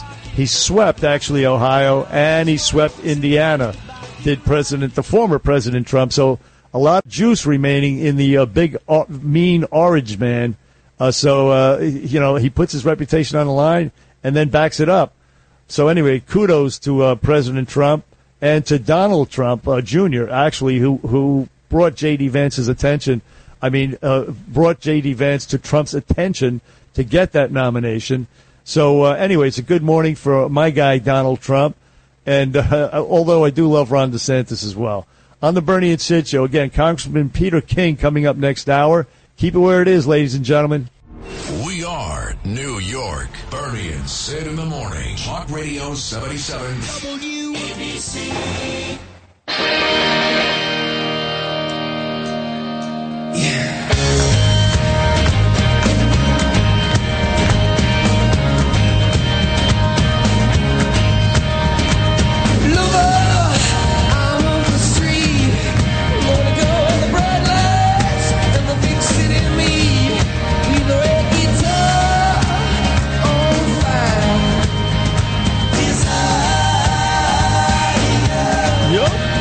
Somewhere Paul Connell is very happy you're playing U2 out of Dublin at 805.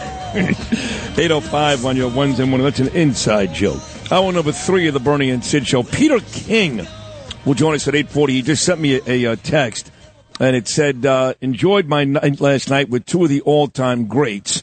One is a picture of Peter with Kelsey Whitmore, the female baseball player on the Staten Island Ferry Hawks, and the other is a picture of Peter and me.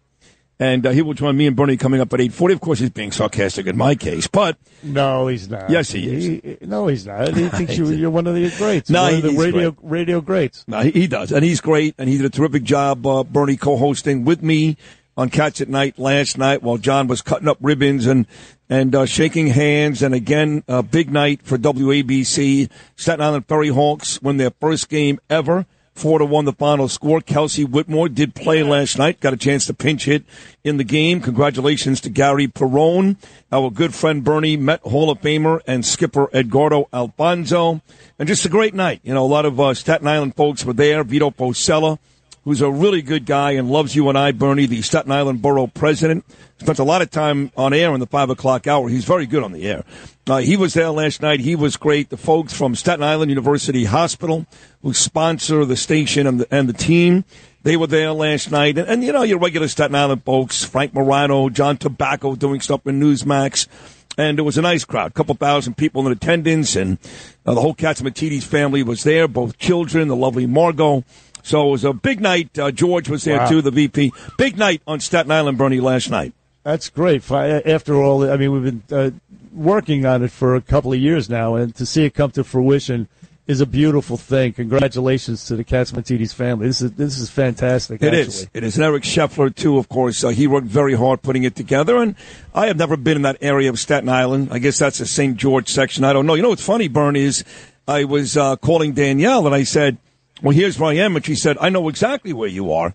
I said, how do you know? Like, and it turns out that the courts are right across the street from the stadium. And my wife has been in just about every court from Manhattan to Staten Island to Nassau. Yesterday she was in Suffolk. Uh, she's been in every court you can imagine. She knew exactly the block from the police precinct to the court. And uh, that whole area has been revitalized. Reminded me a lot, Bernie, of Brooklyn. You know, you got the water, just like the outfield in, in Brooklyn. The stadium is almost identical, right? And you've got the area in and around the stadium, whether it's Coney Island, where John Catsimatidis owns those two beautiful Ocean Drive buildings, or here on Staten Island, where they've got more luxury apartments going up around the stadium, too. It's almost like uh, the same exact blueprint. And Brooklyn has had success, and you would think Staten Island would enjoy the same success. Oh, no question, and especially uh, you know, I know I sound like I'm uh, kissing butt, but uh, if Mr. Catsimatidis is behind it, it will be successful. Look at this radio station. I mean, that's just one example of many of his uh, success stories. So, yeah, it's a great thing, and revitalizing the neighborhood. I mean, just doing great things out there in Staten Island. I'm I'm so happy to hear it. Roger Clemens in attendance last night. I've got a great picture of me and uh, Roger. Even though I'm a Met fan, Mike Piazza guy, I wanted to punch Roger Clemens across the face more than once. But he, uh, his son Kacy, of course, is a starter for the Staten Island Ferry Hawks, and he came to watch his son play. There's the picture right there. You'll see it later on today at WABCRadio.tv. Me and the all-time great Roger Clemens, and he was really nice last night. I mean, taking pictures with everybody. His arm was in a sling. You know, he's still getting shoulder surgeries. He hasn't pitched a legitimate game in like 20 years. But these guys, the pain never goes away. But I got to tell you, he was very, very nice last night, Bernie. And any fan that came up to him, he took the time to say hello and take pictures. I like seeing that from guys, especially guys out of the game, as long as Roger Clemens. and especially a guy that was perceived by people like you and me as public enemy number one. Right. I mean, I thought he was the biggest uh, blank hole in the world. I hated his guts Yeah. so much. I really, really wanted to kick him in the teeth. All those types of sentiments I had. Yeah. And then it turns out that A, he's a Trump supporter, and B, he's a nice guy. You saw him last night. You saw you, you witnessed it firsthand. so what you see on the field ain't necessarily what you get in real life. Well, not just on the field. Don't forget, he got involved with that guy Brian McNamee. I forgot his name, McNamee. McNamee. That was the steroid dealer. Right. And oh, he- yeah. oh, yeah. That's right. Yeah, and he threw that poor guy under the bus. I mean, anybody with a half a brain knows, right? I mean, of course, this is all accusation. It's all alleged. But if you have a half a brain, you have to believe that Clemens used steroids. And he made that poor guy, who was, you know, just uh, is a loser, basically. But he made that poor guy look even worse. And I thought that Roger came off uh, really nasty during those talks as well. But for whatever it's worth, he was very nice last night. Ferry Hawks get a win. Now, uh, along with Roe versus Wade and um, and the political uh, stories in Ohio and Indiana, what's becoming the biggest story of the day is Dave Chappelle. Dave Chappelle at the Hollywood Bowl last night, taping his next big special on Netflix. He's got a bunch of big stars in attendance: Jamie Foxx, Chris Rock, a host of others, and some maniacal fan who's armed with a gun and a knife runs on the stage and tackles Dave Chappelle. He assaults him. And thank God the guy was removed and Dave Chappelle wasn't hurt. And believe it or not, went right back and finished the job. Very similar to what we saw from Chris Rock after Will Smith ran up on stage and smacked him across the face. So here I go again. I initially thought, and I admit now that I'm wrong, and you had it right, Bernie, that the whole Will Smith Chris Rock thing was staged. Now I'm thinking the same thing with this. Are you really? Well, I mean, why not? Chris Rock is there. Who's going to talk about him taping some Netflix show? Nobody. Now it's the number one story in the country. Yeah, but now you, have a guy that's been arrested. I mean, uh, that that's it's a high price to pay to stage something. Oh, they get him Uh, right out. Who, who stays in jail these days? You can kill somebody good- out in 15 minutes. That's right. You're a black man with a gun in Los Angeles. You're out on the street and uh, before the cop gets off at tour of duty. For Right. God's sake. Before you, but you can cash your check from uh, from your boy right after the uh, right after you're out of jail from uh, Dave Chappelle.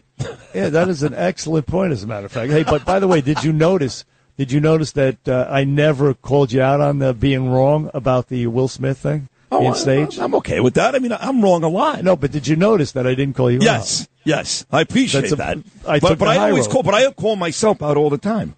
I mean, I'll No, I know you do. I'll give myself some credit that- when I get something right, but That yeah, that's different than me calling you out. Yes. Uh, you know, I took I took the high road, and uh, Yes. seems how you brought it up. I just thought I'd uh, give you an example of. Well, my, you're not uh, always like that. You certainly, uh, more than once, going back four years ago, reminded folks that I got the Trump thing wrong. More than once.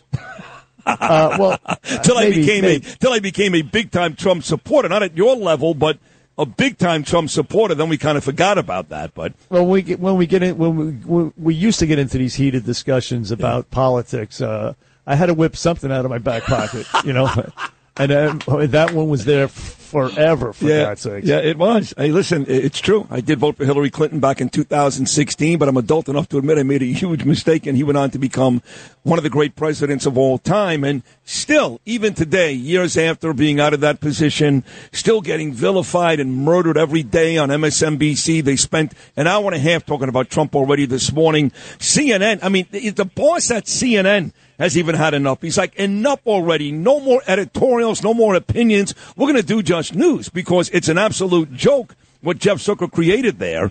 But say what you want. Again, out of office a couple of years and still the favorite to win again in 2024. He's the man that made it happen in Ohio last night.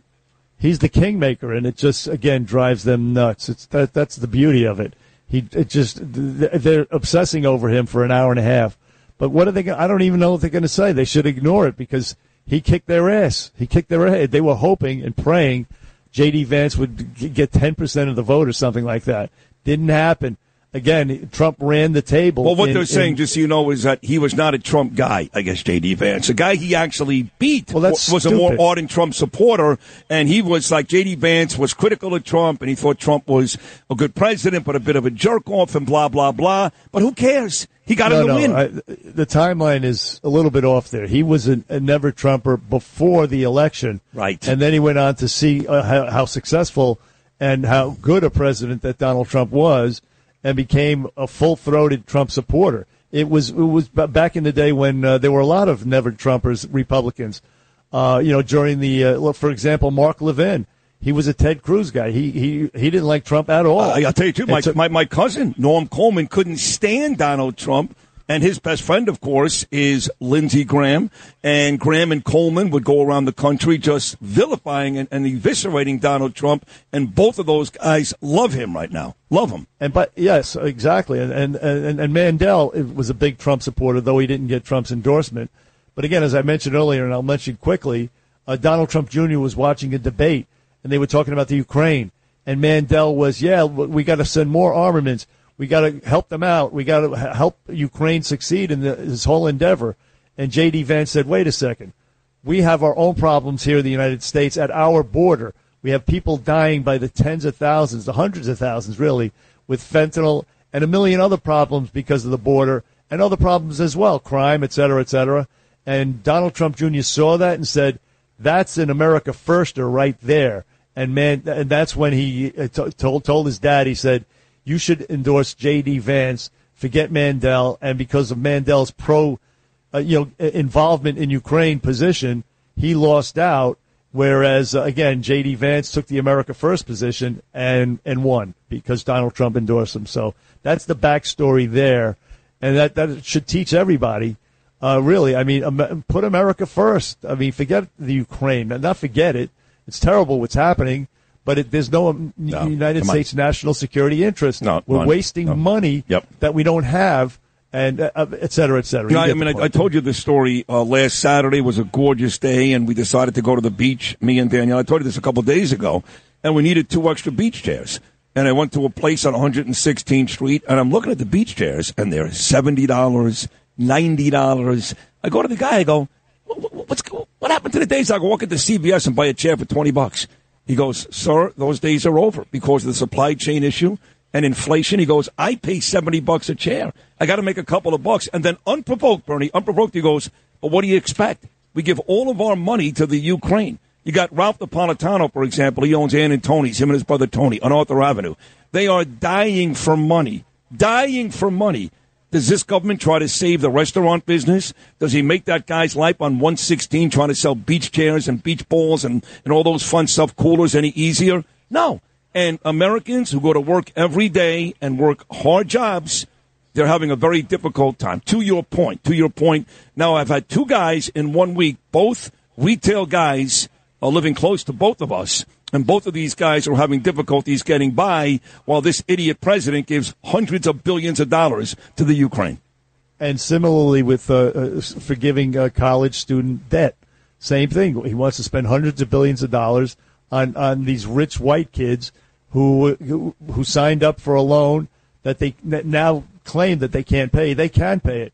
Fifty six percent of those people are graduate students, doctors, lawyers, professionals and uh, they want to. They, they, he wants to give them hundreds of billions of dollars. And by the way, it's not him giving it to them; it's him taking the money from us, Right. taxpayers. That's right. From construction workers, from people, blue collar workers who never Yep. went to college, et cetera. It's uh, people who paid off their loans. He wants to tax you to pay for their loans and uh, and and and give money to the Ukraine. So no, screw all that nonsense.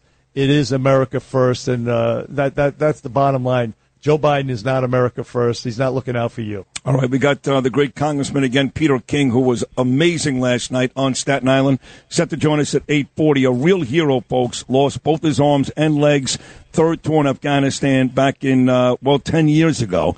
He's now got what's called the Travis Alive Day. His name is Travis Mills. Celebrates those days yesterday, today, and tomorrow. He's also a Gary Sinise ambassador. He'll be live in studio at 9:25. Keep it right here, the Wednesday edition of Bernie and Sid. This is Lydia Reports on 77 WABC. Here's Lydia Serrani. Well, you guys touched upon it a little while ago about comedian Dave Chappelle. He was attacked on stage as he performed at the LA Hollywood Bowl Arena. And there's a lot of video going around. Uh, first of all, I saw a video of the attacker afterwards. He's a black guy. And his arm is beyond dislocated. It's literally the opposite way. Oh, that was so You remember that? nasty what the, what they did to it. Oh, That was nasty. nasty. That, there you go. That was like the Joe Theismann injury. It was so bad. Thank you for the oil there. Thank you. Spectacular. and and uh, Good. Do you remember that skate when they bit up, when they beat up uh, Rick James? I'm Rick James, and they were like, you know, and they beat his legs because he messed up Dave Chappelle's white couch. You know, f yo damn white couch. So Of they beat him up. That's basically what the bodyguards did Rick to James, this bitch. guy. Remember that? That was I- the line. Rick James, bitch. Yeah, I'm Rick James, bitch. Um, so I, it, anyway, Dave Chappelle, uh, he actually recovered quickly, and he's a little out of breath. I'm going to play a little audio clip of him afterwards, cell phone video. And guess who's also up there? Chris Rock was with him. Take a listen. The first person is uh, Dave Chappelle talking, and then right after you'll hear Chris Rock. Take a listen. It was a, it was a trans man. That's funny. Was that Will Smith?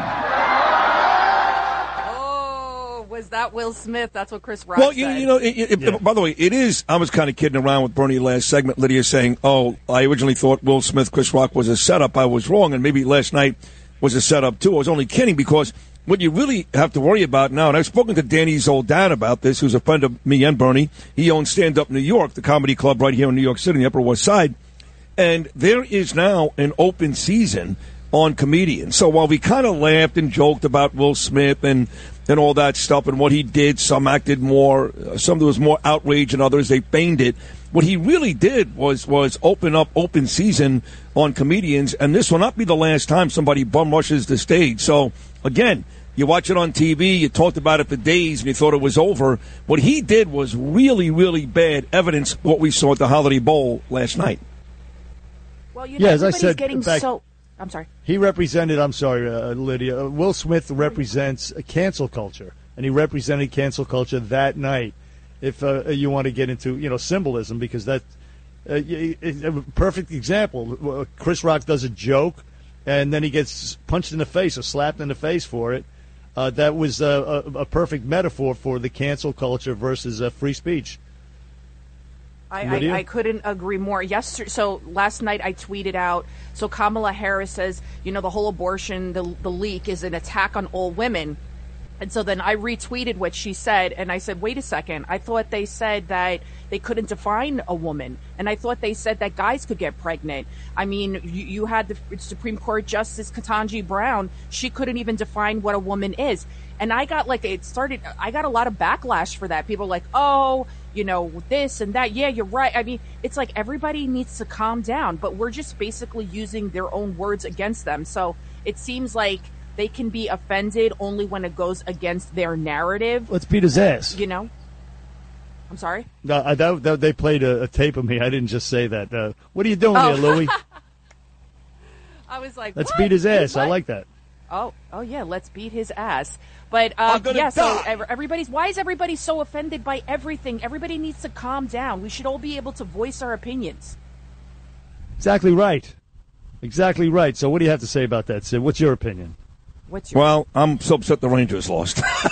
Is he on, is he That's on my his phone? opinion. Was he watching? Was he watching the Real Housewives reunion last night? I, I did not know. I don't watch that anymore. I stopped watching that show uh, a while ago. I know it was on because I did put the uh, the Bravo Clubhouse on afterwards, Lydia, with uh, Andy Cohen, and she had two people not even involved in the Housewives of New Jersey. But uh, you know, look, there's a lot out there today. Uh, you got a lot to choose so there from. was a there was a big. I'll tell you. I just wanted to bring this up. So Teresa Giudice, I know you don't watch it. So she didn't put Melissa in her bridal party. Right. And so Melissa said, "I'm your sister-in-law. How could you not put me in the bridal party?" So I wanted to ask you, do you guys do you guys think that she should have been obligated to put her in because she's like, I painted your mother's toenails when she was in Of the hospital, and you're putting in your brand new sister-in-laws in the in the bridal party, but you're not putting me that like have has been part of your family. I'm the mother to your nephews and your niece. I mean- and Teresa was just like, "We're not close. We're not close." But I believe my if I if my sister-in-law, well, God, God forbid, she's been married a very long time, very happy. But I mean, like. We're family. She's my sister. My sister-in-law is my sister. And Uh, I mean, look, the two things. First of all, from her wedding, she, I'd be outraged. she is close with Melissa, and she's very, very, very close with Melissa's husband, Joe. That's her only brother, very close. But she's also very upset with Joe because he got involved in the drama between her and Louis, where Louis was at least, uh, the rumor was he was physical with his ex girlfriend, and she didn't like him being involved in the drama.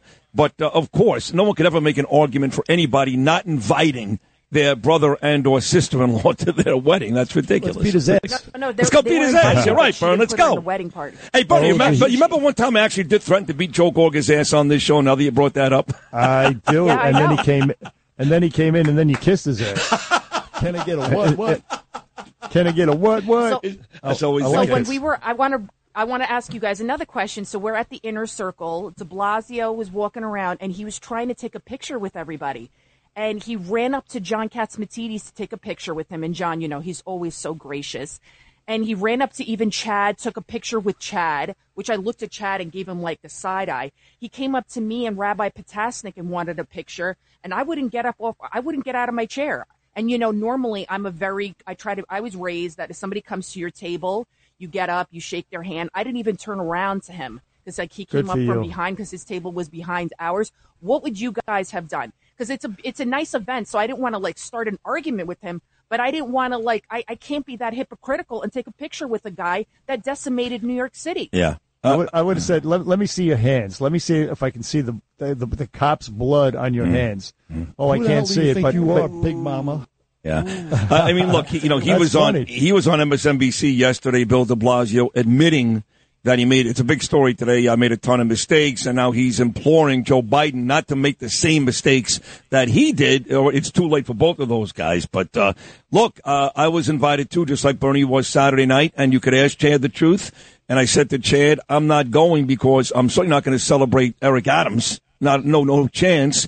And I have no desire to see some of these politicians. I mean, the last time I went to the Harvard Club with you, Lydia, I ended up taking one quick picture with uh, Kathy Hochul, and I got destroyed for it online for about two days. So, no, there, there's no way I would ever take a picture to Bernie's point with any one of those people. No thanks. any of these these rat bastards who are getting people killed in the streets, screw that. And one of the politicians, I said to, I said to him, her, I don't want to say who, and I said, how could you advocate to take off Ed Koch's name off the 59th Street Bridge?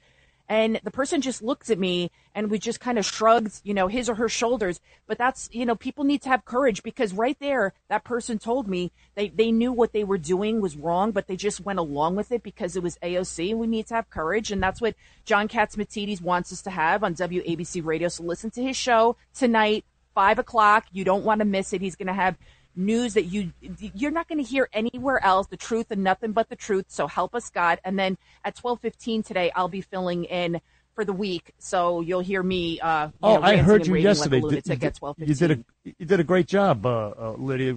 Fantastic. you. You sat in for. Greg so Kelly sweet. yesterday. It was very good. I know, Actually, the It great was- Greg Kelly. Terrific.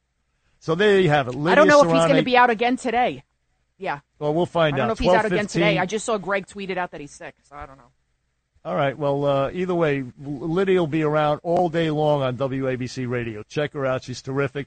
Traffic and sports is coming up next. Right now, it's time for the 77 WABC clip of the day. Listen to the guys behind the glass with Justin Ellick, Luke Lagrano, and Mike Didino. Download and subscribe on the Red Apple Podcast Network. Right here, Luke. He has a message for the New York Giants fans. Giants fans, the New York media, everyone in the football world has said this is the year the Giants have to figure it out. Every single year for the last three years, we've said the same thing. This is the year the Giants have to figure it out. I don't want to hear it anymore, Justin. This is the year you don't have any excuses. You didn't do anything in free agency. You got two full blown starters from the top 10 in the draft. You've got no excuses anymore. I I, don't want to hear it. I don't want to hear anyone say that the Giants still have question marks after this season. You're in, you're out. Pick one. Bernard McGurk. Unacceptable is throwing your beer can on the subway track. Sid Rosenberg. I don't believe it's a three man race. Bernie and Sid in the morning. On the Red Apple Podcast Network.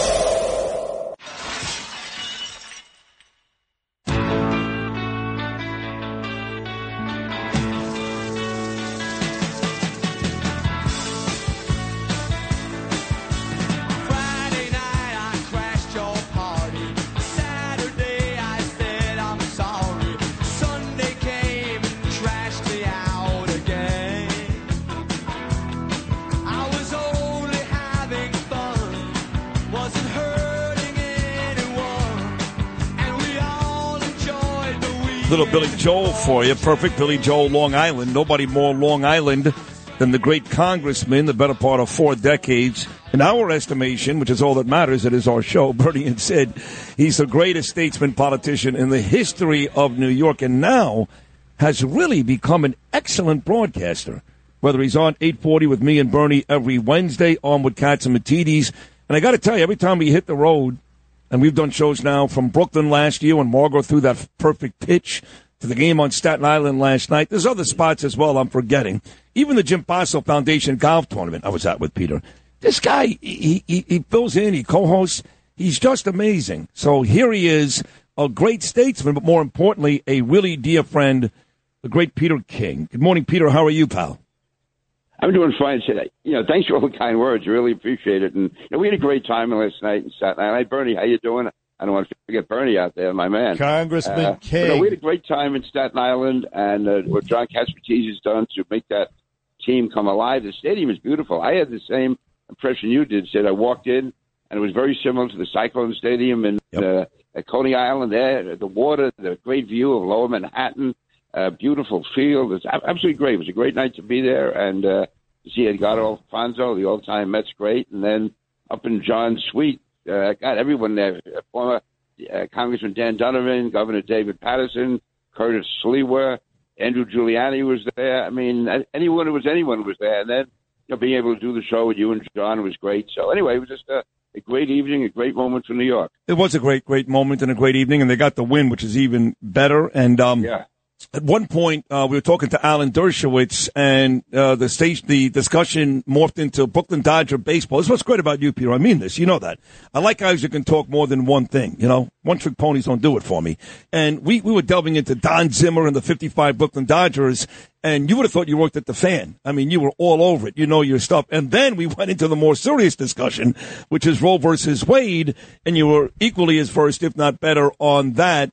And uh, you made uh, yourself pretty clear last night on Katz's show. But for our audience, first time they're going to hear you, what are your thoughts on this possible overturn of Roe versus Wade? Well, first of all, to jump to the end, I believe Roe versus Wade should be overturned. I thought it was a, faulty decision at the start. And even people like Ruth Bader Ginsburg have said that it was a, a faulty decision. Now, you could be pro choice, but as a lawyer or a judge, they really created a constitutional right out of out of nowhere, a right to privacy on, uh, involving abortion. There was nothing really at all in jurisprudence to back that up. But we've had it in, in place now for 50 years. I think that it is right to overturn it. But again, you know, what people are, there's hysterics. Even uh, Mississippi, that, that was the law that, that was before the Supreme Court. The Mississippi law uh, would still uh, basically it, it sets a limit of 15 weeks. It said after 15 weeks, uh, you can't have an abortion. Even then, though, it makes exceptions for uh, uh, fetal deformities, uh, health issues. So, it, again, what it does is it allows the states to come up with their own set of standards as to when abortion can be allowed and not allowed. In my cases, I, in my case, I would be against abortion in most cases, but we're in a democracy, and that's why each state, I think, should be able to set their standards. And uh, we've come a long way. I mean, 50 years ago, when uh, Roe versus Wade was decided, it was based on the science at that time that said you couldn't have uh, viability uh, before 23, 24 weeks. Now we know you can have it a lot earlier. So I think it was time for reappraisal. There's going to be people like myself who will be more conservative on this, but others are going to be very uh, you know, pro-choice, pro-radical. Let's have that debate, which is the way it should have been done in the first place. Not have nine elected judges set these definitive standards about when it's legal, when it's not illegal, when it can be done. Well, most of those judges were Republicans. Let me just remind you. Most of those judges back yeah. then were Republicans. Yeah, probably. I guess five, probably four or five of them, or at least. No, I'm not. Maybe six. I'm, not making it a partisan issue. I'm just saying we've we've come a long way in uh, you know what should be done as far as jurisprudence. Also, one of the key Democrats, I believe, who opposed Roe versus Wade was Byron White. Was a white who was very big in the Kennedy administration, but uh, then he was on the Supreme Court. And He voted. I think. He, uh, I think he and Rehnquist were the two who voted no on that. But no, others like Warren Burger and Harry Blackmun, these are all Republicans. Potter Stewart, they all voted for it. Yeah, Congressman Peter King on the Bernie and Sid show. Uh, yeah, it, it, reverts back to the states, which is a democracy. Voters get to choose, and uh, that's the way it should be. I know that's a point you just made, Congressman King. But my concern is this, and uh, well, it, it, it is about the politics. No, as we approach November of 2022, it's going to be a red wave. There's no doubt about it. But this actually sort of galvanizes the uh, the Democrat base, and it distracts us from the real, you know, the the failures of the Biden administration, which we were going to win on in November of 22. How much do you think this will affect the election, and is the red wave endangered by this overturning of Roe v. Wade? I still think it's going to be a wave. It's obviously going to empower the Democrats, at least in the short run. But I don't know. Again, once you get outside of New York and California, I don't know how many people are really moved by people like Tish James screaming and yelling, or Chuck Schumer saying how this is the greatest threat to democracy. And even when you look at the polling, you ask a person, should we keep Roe versus Wade? They may say yes, but then you say, well, do you believe that that you should be able to perform abortions up to the ninth month, even after the child is born? Do you believe that uh, basically you should have an unlimited right to abortion, totally uh, on the issue of sex selection? So really, that I would say is probably close to 50% do believe that there should be reasonable restrictions on on abortion, and that's really what this court decision, if it turns out to go this way, is all about. It does make it, I think, harder for the Republicans. I don't think they should run away from it. I don't think they should deny it. I think they should try to give, you know, show the examples where here in New York, Andrew Cuomo and uh, Kathy Hochul were bragging about the fact that you can actually perform an abortion right up to the moment of birth and even afterwards. So I mean, that's that I think would horrify most most Americans. So no, we're going to be pushed to make uh, you know, tougher arguments. We can't just go, get by and saying that Joe Biden is incompetent, even though he is, and uh, we can't just talk about how the Democrats have turned their backs on the cops and uh, supporting all these pro-criminal pieces of legislation. We now will have to have a tough argument for us to make. I think we can make it. And that's what you know, democracy is about. But ideally, probably politically, it's not going to help us. But I don't think it's going to be fatal at all, even severely damaging, if if we don't panic. the great Congressman Peter King. You mentioned Cuomo and Hochul and uh, the Bernie and Sid show. Bernie and I, we become the home for this uh, fight, this governor fight on the right side. It's great. Every time somebody comes on, they pick on another guy. And I've been in Lee Zeldin's camp, as you know, Peter, from day one. I've endorsed him from day one. I've never left him. I think, uh, you know, I know you like him too, but, you know, Rob Astorino comes on and says, hey, this guy voted up and down with Cuomo and he tried to block me from running. Andrew Giuliani was on with me and Bernie a couple of days ago and he flat out said that Lee Zeldin is actively trying to keep him off the ballot. If all this is true, I'm going to be a little disappointed in Lee. I'd like to see Lee win, but at the very least, these other guys should have a chance to compete. What are your thoughts on all these accusations against our friend Lee Zeldin? Yeah, I, first I am supporting Lee. I continue to support him. I do think all the candidates should be in the ballot. I mean, Andrew Giuliani has shown a lot of strength. I don't think it's uh, you know the right thing to do to play a Democratic game, the technicalities of you know, uh, you know trying to knock him off off the ballot because maybe a, a comma or a semicolon wasn't in the right place on on a petition. Now all, all parties do that, but I, I think it would, it would look better for Lee if he said, "Hey, I'm I'm, I'm ready to take on everybody." Uh, do that. As far as Lee voting with Andrew Cuomo, what they're talking about basically is back, uh, I guess, 2013, 2014. And uh, that's when Cuomo was actually fairly conservative. I remember he was the guest speaker of the state conservative convention one year. And so it, that's when he was basically in a fight with Shelley Silver and the left wing Democrats. And they, you know, they weren't making budget cuts. They were more responsible. Listen, there was a time when Andrew Cuomo was named Man of the Year by the, by the uh, New York City PBA. So uh, that that's when Lee Zeldin and many Republicans were voting with Andrew Cuomo, and a lot of those votes were against the Democratic left. So uh, uh, Lee overall has had a solid conservative record. Certainly in Congress, he was uh, very supportive of President Trump. Uh, he had a very high conservative uh, voting record, probably one of the highest in New York. And he, he, he'd be a very good governor. I don't think we should be killing ourselves internally. And I think that Rob Astorino, he ran a great race for governor when he ran back, I guess it was in 2014. I'm losing track of these now. Yeah, he Yeah, ran in think 2014. He ran a good race. Uh, Andrew Giuliani has shown amazing strength for a guy who's never been in office. I mean, he always does well in the polls. So listen, let, you know, let's have it out. Harry Wilson, listen, he contributed to the uh, what the Bragg's campaign, so he's off on his own. I'm not talking about him. But I think Yeah, Rob, you know. Rob, Rob and, and Lee and Andrew could have a good primary, and and, and I hope that Lee wins it. Congressman Peter King on the Bernie and Sid show. Congressman, when you uh, sat in for Sid Rosenberg one one morning with me, uh, I put you on the spot. Uh, I put I, I I asked you the question: Ron DeSantis or Donald Trump? And uh, I mean, you sheepishly uh, you, you sheepishly chose Ron DeSantis for 2024, understandably because you're going to get a lot of a lot of blowback from Trump supporters, I guess. But it turns out that the Trump's not done. He's the kingmaker. Uh, last night, uh, the guy he endorsed, he was uh, J.D. Vance was way way behind when he endorsed him, and then he surged to the top of the heap. Five candidates. Then he won last night, and uh, Trump swept. Uh, it was a clean sweep in Ohio and Indiana. So Donald Trump still has the juice. So it looks like we're going to see. Uh, well, it, it depends on what Ron DeSantis does, but the uh, Trump's power doesn't seem to be waning. His juice is uh, as as as as moist as ever, if you will, Congressman King. What are your thoughts on all that? Yeah, I, I wasn't being sheepish when I said that. Really, I was being reluctant because I strongly supported Donald Trump when he was president. I think he was an excellent president. But I feel the reality is I still think that Ron DeSantis would be a stronger candidate if he would espouse everything that Donald Trump does. But I think that he's better able to articulate it in- the media today.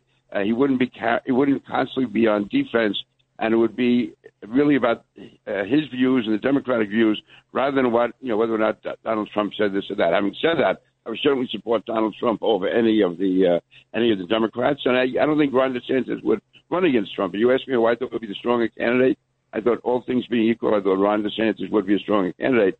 Now, here's where I disagree with you guys. I uh, support our policy in Ukraine. I, I, I think Congressman Ukraine- King, Congressman King, start over again because you got cut off for a little bit. Here's where, where, Okay, fine. disagree with us. Take it from oh yeah, there. no, yeah, yeah, I do. As far as Ukraine, I think Ukraine is is essential to our national security, and it's not some rhinoish. People like Ted Cruz feel that way. Ron DeSantis feels that way. Yeah. And I go back to the days of Ronald Reagan, where people say now, you know, because we have domestic issues, we shouldn't be putting all this money into Ukraine. But we had the worst economic crisis of all when Ronald Reagan took over, and yet he put tons of money into Afghanistan uh, uh, uh, uh, against the Russians because we have to look at it globally. And I think right now that China and Russia have a marriage of convenience.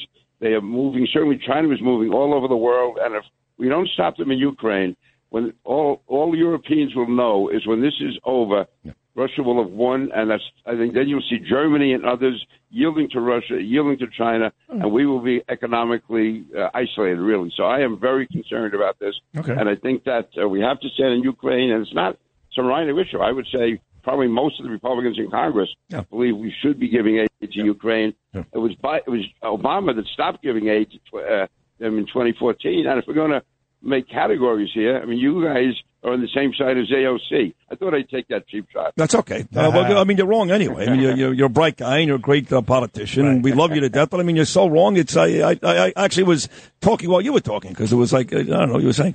Uh, but on a certain, how about our local baseball teams? You always wrap up with baseball with you, Peter. Aaron Judge hits a home run last night, and uh, the guy in Canada, the Toronto game, Oh, turns around. great. Was that great? But but how about the Mets? You know, this is a story we didn't talk much about, but you're a Long Island guy, so is Bernard.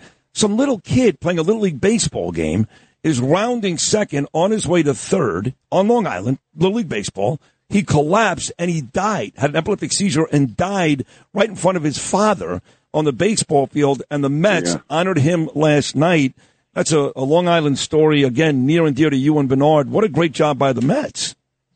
Yeah, it really was. And to me, again, it's tragedy that young kid died. I mean, I, listen, I love to watch my grandson play ball. I love to watch my son play ball.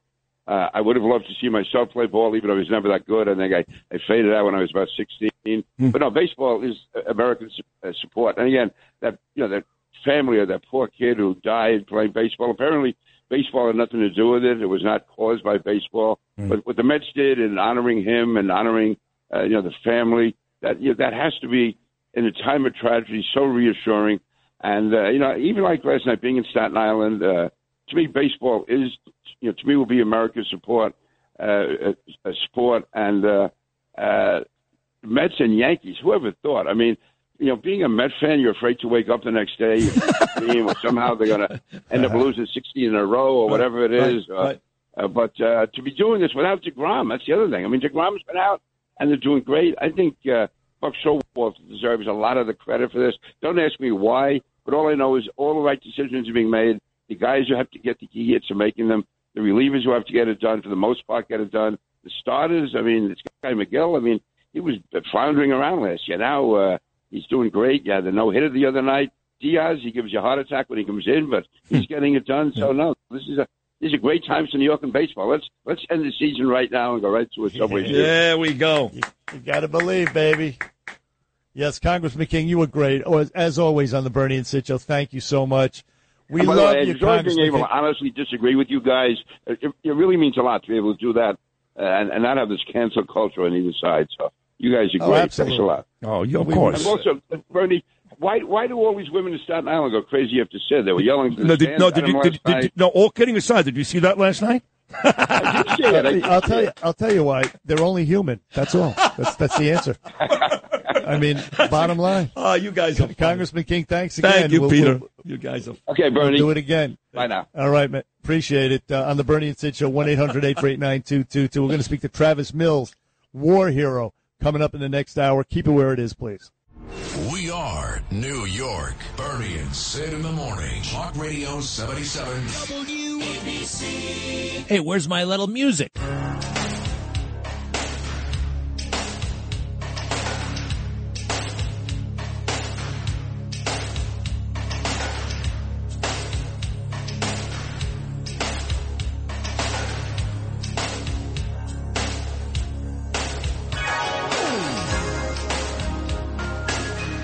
Back here on the Bernie and Sid Show.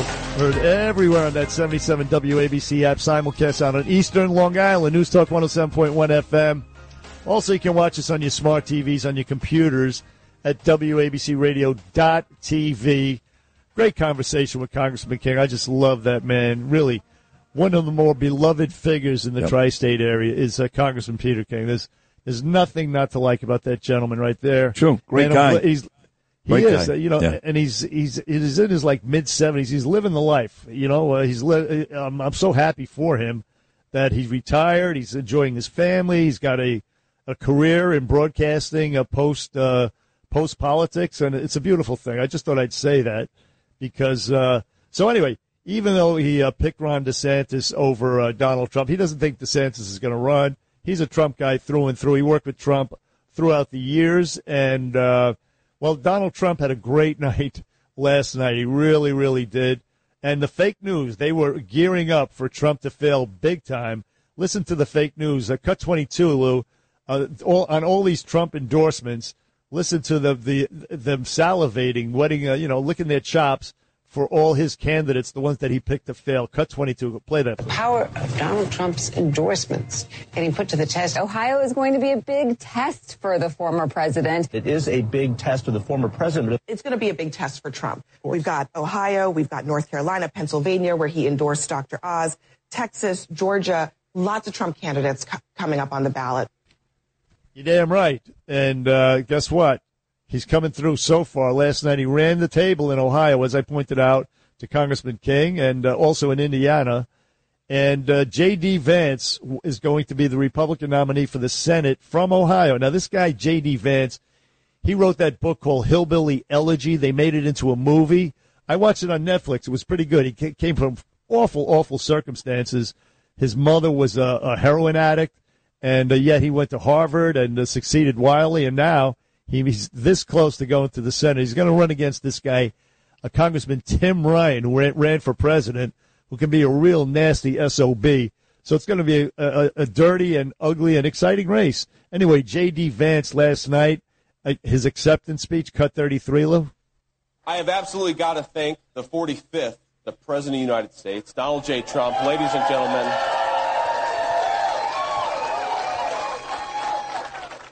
one forgiveness example of what could be in this country. Ladies and gentlemen, remember 2019 when wages were going up and not down? Remember 2019 when workers were doing well in this country, not struggling terribly? Thanks to the President for everything, for endorsing me. And I got to say, a lot of the fake news media out there, and, and, and there are some good ones in the back there. There's some bad ones too, let's be honest. But they wanted to write a story that this campaign would be the death of Donald Trump's America First agenda. Ladies and gentlemen, it ain't the death of the America First agenda. Nuh-uh. Far from it. Far from it. Y'all. And you can actually track from, from the day that Trump endorsed J.D. Vance his rise in the polls. I mean, you can actually really track it. And uh, you you have to give a shout out to Tucker Carlson. He put J.D. Vance on for months, although it didn't help him in the polls. To be quite honest with you, it wasn't until Trump gave the endorsement that he did rise in the polls, and now subsequently uh, is victorious in the race for uh, the, the Republican primary to run against uh, this doofus uh, Tim Ryan. Anyway, here's Trump, Donald Trump, endorsing a bunch of candidates full throatedly. He doesn't shy away. I mean, he knows he's going to be tested. He doesn't care. A cut 27, Lou. Go ahead. The difference between a wet raccoon and Donald J. Trump's hair. A wet raccoon doesn't have seven. 27, please. I do not believe that Brett Kavanaugh will overturn. His precedents are Roe v. overturned. He noted that Roe Uh. had been reaffirmed 19 years later by Planned Parenthood versus Casey. I'll just let it play and out. That it was precedent on precedent. He said it should be extremely rare that it be overturned, and it should be an So example. you have given. obviously full confidence. I do. Trump's voice really changed, didn't it? he sounds like he sounds like uh, an old lady from Maine, doesn't he? A little bit. Uh, listen, like, yes. do me a favor, Lou. Please play cut 21. Senator Chuck Grassley has my complete and total endorsement for reelection. He's a great governor. He loves the state. Has my complete and total endorsement. Greg Abbott, Governor Greg Abbott. I want to pick somebody that's going to win, and this man is going to win. Come on up, JD. Kari Lake, I'll tell you, she is incredible. She's going to be your next governor. And by the way, I endorsed another person today, Dr. Oz in Pennsylvania. Dr. Oz. So that'll be the next. Uh, I I think the next big test. I think the Pennsylvania primary is within the next two weeks. I'm not sure, but anyway, uh, you can go to our social media pages. Somebody put together uh, this video called "Trump Thug Life," and it's hilarious. It's absolutely hilarious. We cut it down to about 40, 45 seconds. just a sample of it right here. But go to our uh, social media pages to check it out. Uh, please play cut 40 now, Lou. the difference between a wet raccoon and Donald J. Trump's hair. A wet raccoon doesn't have seven billion fing dollars in the back. Awfully good that someone with the temperament of Donald Trump is not in charge of the law in our country. Because you'd be in jail. He was only a good vice president because he understood how to kiss Barack Obama's ass. Wouldn't you love to see one of these NFL owners, when somebody disrespects our flag, to say, get that son of a bitch off the field right now, out, he's fired. he's fired! You gotta love it. Trump Thug Life. Again, check out our social media pages. If you want to laugh, it's just absolutely hilarious. It's better to watch than to listen to, but it was pretty good to listen to. Now, you have this, uh, of course, Roe versus Wade. It has not, by the way, let me just mention this before I get to Roe versus Wade. Uh, the Greg Gutfeld show on Fox, the Greg Gutfeld show beat MSNBC and CNN's primetime lineups. He got more ratings at 11 o'clock on Monday night than they got during prime time. And this was a night that, that this breaking news about Roe versus Wade being overturned came out, and he still kicked their ass. They suck, and they they're really really hurting in the ratings. But uh, either way, now back to the overturning the Roe versus Wade. I just thought I'd throw that out there. Uh, these uh, these these these hags, these uh, liberal hags, really overplaying their hand when it comes to, in my opinion, anyway. Uh, Sid thinks, well, look, they, they- what do you think? Go ahead, Sid. You don't think they're overplaying their hand? I'll let you characterize what you're saying. I, as I opposed to me don't. doing it. I mean, you know, they. I hate them, and uh, I find it uh, very difficult to watch. But uh, as we've talked about, with everything falling apart in this country, inflation, supply chain issues, the war, uh, people, a, a lousy economy, bad GDP numbers, less jobs.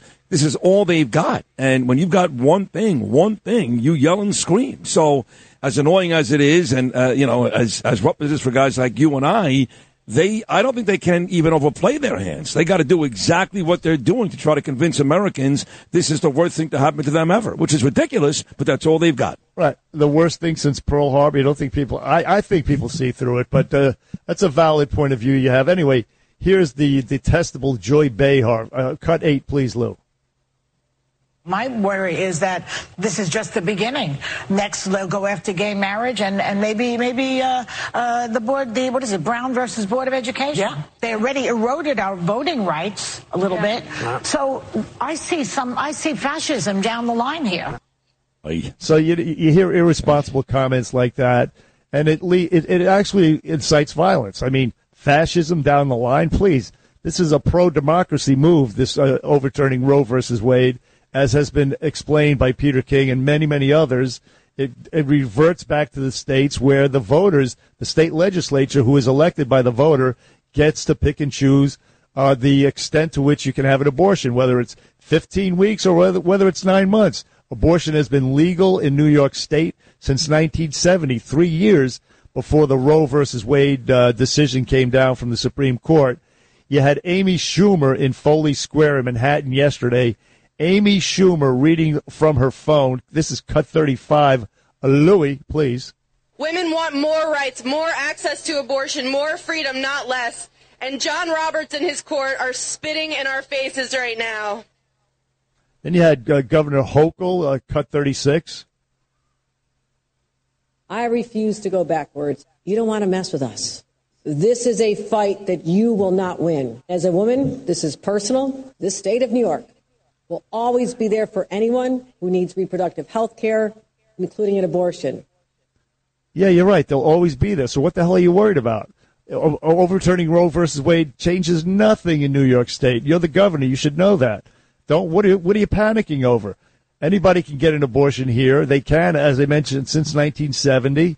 Letitia James, she's the Attorney General. Well, hold on. She but, was but, the, but with Hochul first, I mean, let's let's. She's a female before she's a governor, so it's in her best interest to stand up for her gender. There are females in the middle of this country, for example, that their lives are going to change now because of this.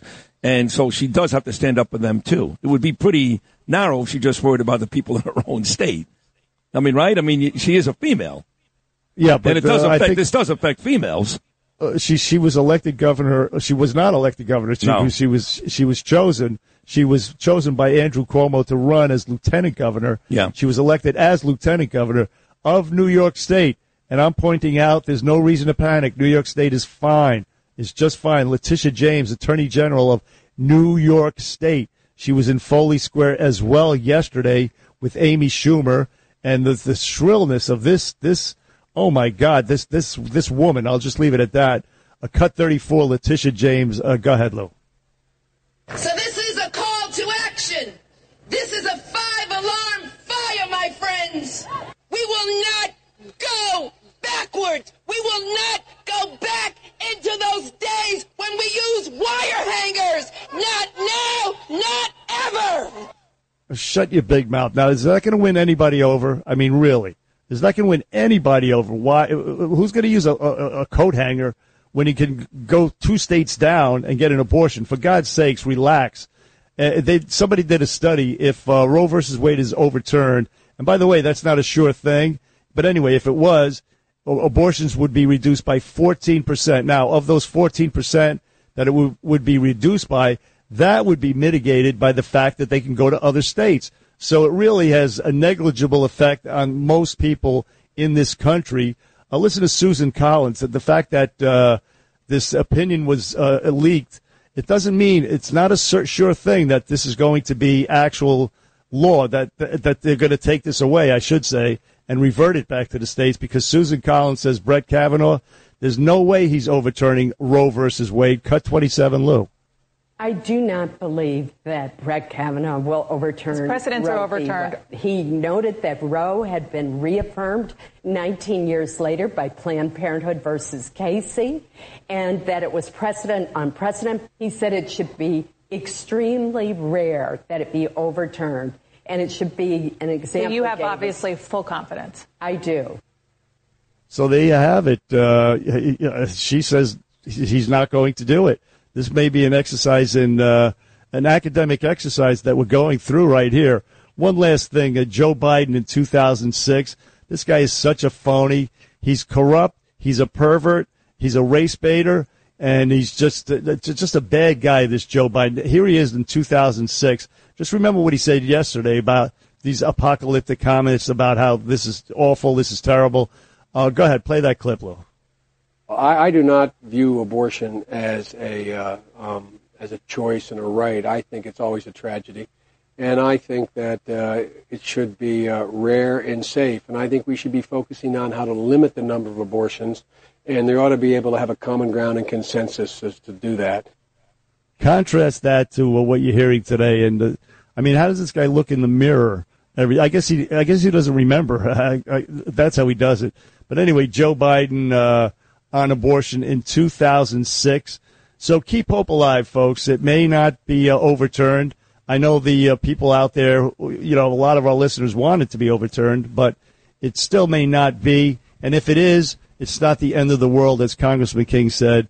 There's still a lot of failures on the Biden administration's part that we can seize on and uh, hopefully retake the House and the Senate. That's my concern, is that this is going to affect our ability to take the House and the Senate. And uh, we were cruising, we were cruising to to doing that until this issue popped up here on the Bernie and Sid show. We're going to speak to Travis Mills. He's a war hero. He's coming up right here. Keep it where it is, folks.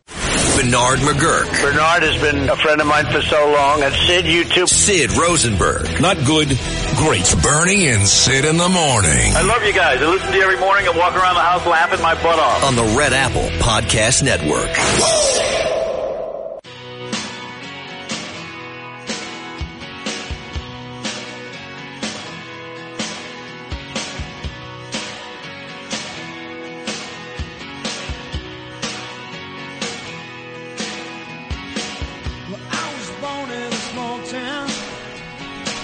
Little John Cougar Mellencamp for you. Great song. Our next guest, I'll tell you, Bernie, at the break last break, I had the chance to talk to him and his father in law. And during this break, before he came back from break, had the chance to talk to him again. And you can't help but love this guy. He uh, put his book in front of me. He signed copies, Bernie, to me and you. New York Times bestseller, Tough as They Come. Thousands have been wounded in the wars in Iraq and Afghanistan. Five have survived quadruple amputee injuries. This is one soldier's story. His name is Travis Mills, and 10 years ago in Afghanistan, he did lose his arms, his legs.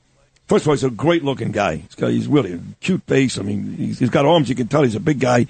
And uh, uh, just a real nice guy. He's got a beautiful wife. He's got uh, Dax, who came along, his second child, that really, really, I guess, kind of showed them how how much bigger life is, and maybe some of the things that we have to deal with, especially you. So, with that said, celebrating a live day in New York City for the tenth consecutive year, we are very fortunate to have a real American hero, Travis Mills, in studio today. What's going on, brother? Oh, good morning, and way to way to cover uh, cover yourself there after saying like uh, how fat I was, but you said it. Well, you said it. Your eyes tell the story. Yeah, you know, no, no, fat. I'm just kidding. I'm husky. Um, I'm husky, and I'm worried my nickname's going to be Spud actually, because Because think about it, I look like a potato, right? Like with my arms, legs pop on and off like Mr. Potato Head. Well, you know So- what's funny? I, I just took a look at your stomach for the first time, and you could afford to lose a couple. I already lost arms and legs. What else do you want me to lose? Anyway, I mean, so Jesus, give, give yeah, break. Wow, Bernie. Good morning. How are you today? I, I'm great, Travis. I think you look terrific. God Yeah, bless you. I appreciate you Have saying a that. donut. Enjoy yourself, for God's sakes. That's what I'm going to do. And I'll tell you what, I uh, my arms and legs fell off, and now my hair's following suit. You know, and it's just. But we're not here for that. We're here to break me down. Um, I already did that, and I rebuilt myself up, and and I'm grateful to be here. Thanks for having me this morning. Well, it is. It's great to have you. and- Absolutely. And, what an inspiring story. You know, look, right now you laugh about it. That's great. I, I can't even imagine uh, living with it every day, let alone laugh about it. Um, but there had to be a time, especially 10 years ago, when this first happened in Afghanistan, where you never thought maybe you'd be laughing about it 10 years later. Tell us about that. That must have been a very, very difficult Yeah. time. Um, we went on patrol. Uh, my third deployment over to Afghanistan with the 82nd Airborne Division. We went out on patrol and um, happened to set my backpack down on the ground, and underneath it was a bomb. And when the bomb went off, it tore off my uh, right arm, right leg automatically. My left leg was pretty bad damaged, and my left arm was uh, pretty injured, but I still had use of it. And um, when I hit the ground and I saw the aftermath of what happened to me, I told my medic that ran up, Dan Bateson, I said, "Hey, just save my guys. Like, don't worry. Like, you're not going to save me." Because I saw a lot of guys over in Afghanistan die for what I thought was a lot less injury than mine. Yeah. And I said, you know, don't worry about it. And he ignored me, of course. So you thought you were going to die right there. I mean, I thought I was, and the only thing I told myself was, um, you know, don't don't freak out. And I kept seeing the movie Saving Private Ryan in my head. Actually, wow. Um, when the medic gets shot in the stomach in that movie, and he he cries out and begs for his mom, and he begs not to die, but ultimately he dies. I always said, no matter what happens to me, I'll never be that guy. And um, nothing wrong with being that guy, I guess. But I exuded confidence. I never showed fear. Uh, my unit would tell you I was a little crazy when it came to things. Um, But I just figured it is what it is. So that all happened and I got taken, you know, taken to the Kandahar hospital, which impressively enough, 99% of people that make it there alive from their injury leave there alive. That's how far battlefield medicine and um, battlefield trauma has come, which is incredible. And they had to knock me out and medically sedate me uh, on the operating table because I kept trying to fight them off. I tried to stand up a bunch of times. And um, then I had surgeries, 19, uh, I'm sorry, uh, 14 hours of surgeries with like nine doctors and seven nurses. And when I woke up four days later, it was actually my 25th birthday. And I came to and I found out I had no arms and legs. And I didn't want to call my wife and, and uh, my parents. And I was convinced my brother in law, who was in the room with me, actually, he's a medic in the Army. And that he, you know, came along with me from Kandahar to Bagram to Landstuhl, Germany. And when I woke up, I didn't want to call them. And the truth was, I had questions like, "Am I a bad person? Does God hate me? What did I do wrong I deserve this?" And the, you know, the biggest questions was, you know, that were going through my head was, "How can I be a husband, you know, to my wife and a father my six month old little girl, Chloe?" And then the next question that would hit was like, "Why didn't I just die?" And that was like the hardest thing, right? Like, not that I was suicidal, but I was like, "I'm going to be a burden." Um, I went from six foot three, very athletic, um, you know, 22 inch biceps and things like that to three foot six, you know, in a matter of seconds. And I had to have someone feed me and help me with my clothing and, and help me use the restroom. And, um, I thought I'm just going to be a burden. So when I saw my wife for the very first time in person and had a conversation on the 18th of April, I told her she should take everything we have and she should just go Mm. and no hard feelings. Um, I understand like how, how much of a burden this was going to be on her. And, you know, and she was offended a little bit that I would say such a ridiculous thing.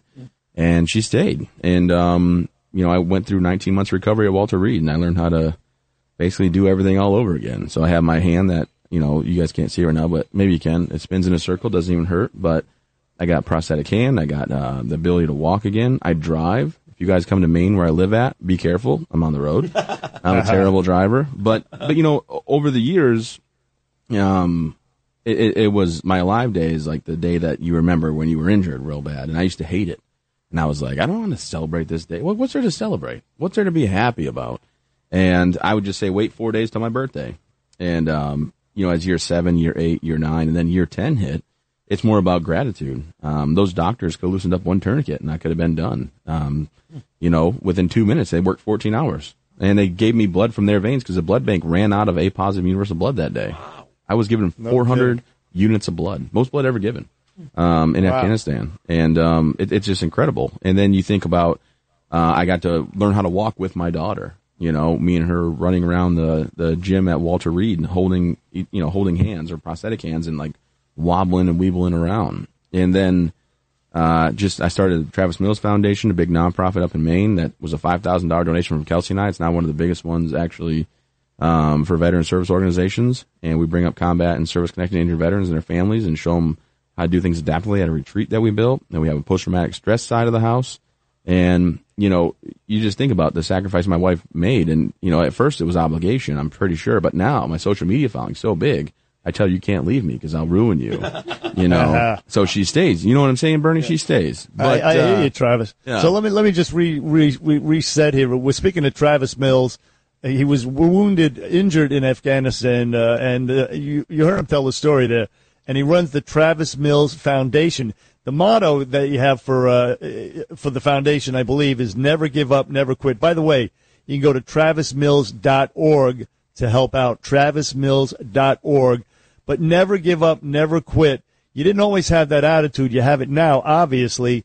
And what was the key thing to uh, transform your mentality from, you know, I'm going to be a burden to never give up, never quit? I mean, that was uh, it was pretty simple actually. Uh, it took me about you know two, three, four weeks where I was I was uh, like, hey, look, this is this is what it is. But honestly, my daughter, my daughter Chloe, my wife staying by my Yeah. side is a huge factor. Let's not downplay Kelsey and, and um, the magnitude of what she played, but honestly, my daughter being there and understanding like, hey, look, I'm still her dad, and I still have to go forward in life. And you know, now my daughter gets annoyed because she's ten. She does gymnastics and soccer and basketball, and she's very athletic and fast. And if she has a rough time doing something, I'm like, oh, excuse me. She's like, oh, whatever, dad. Never give up, never quit. Ugh, I know.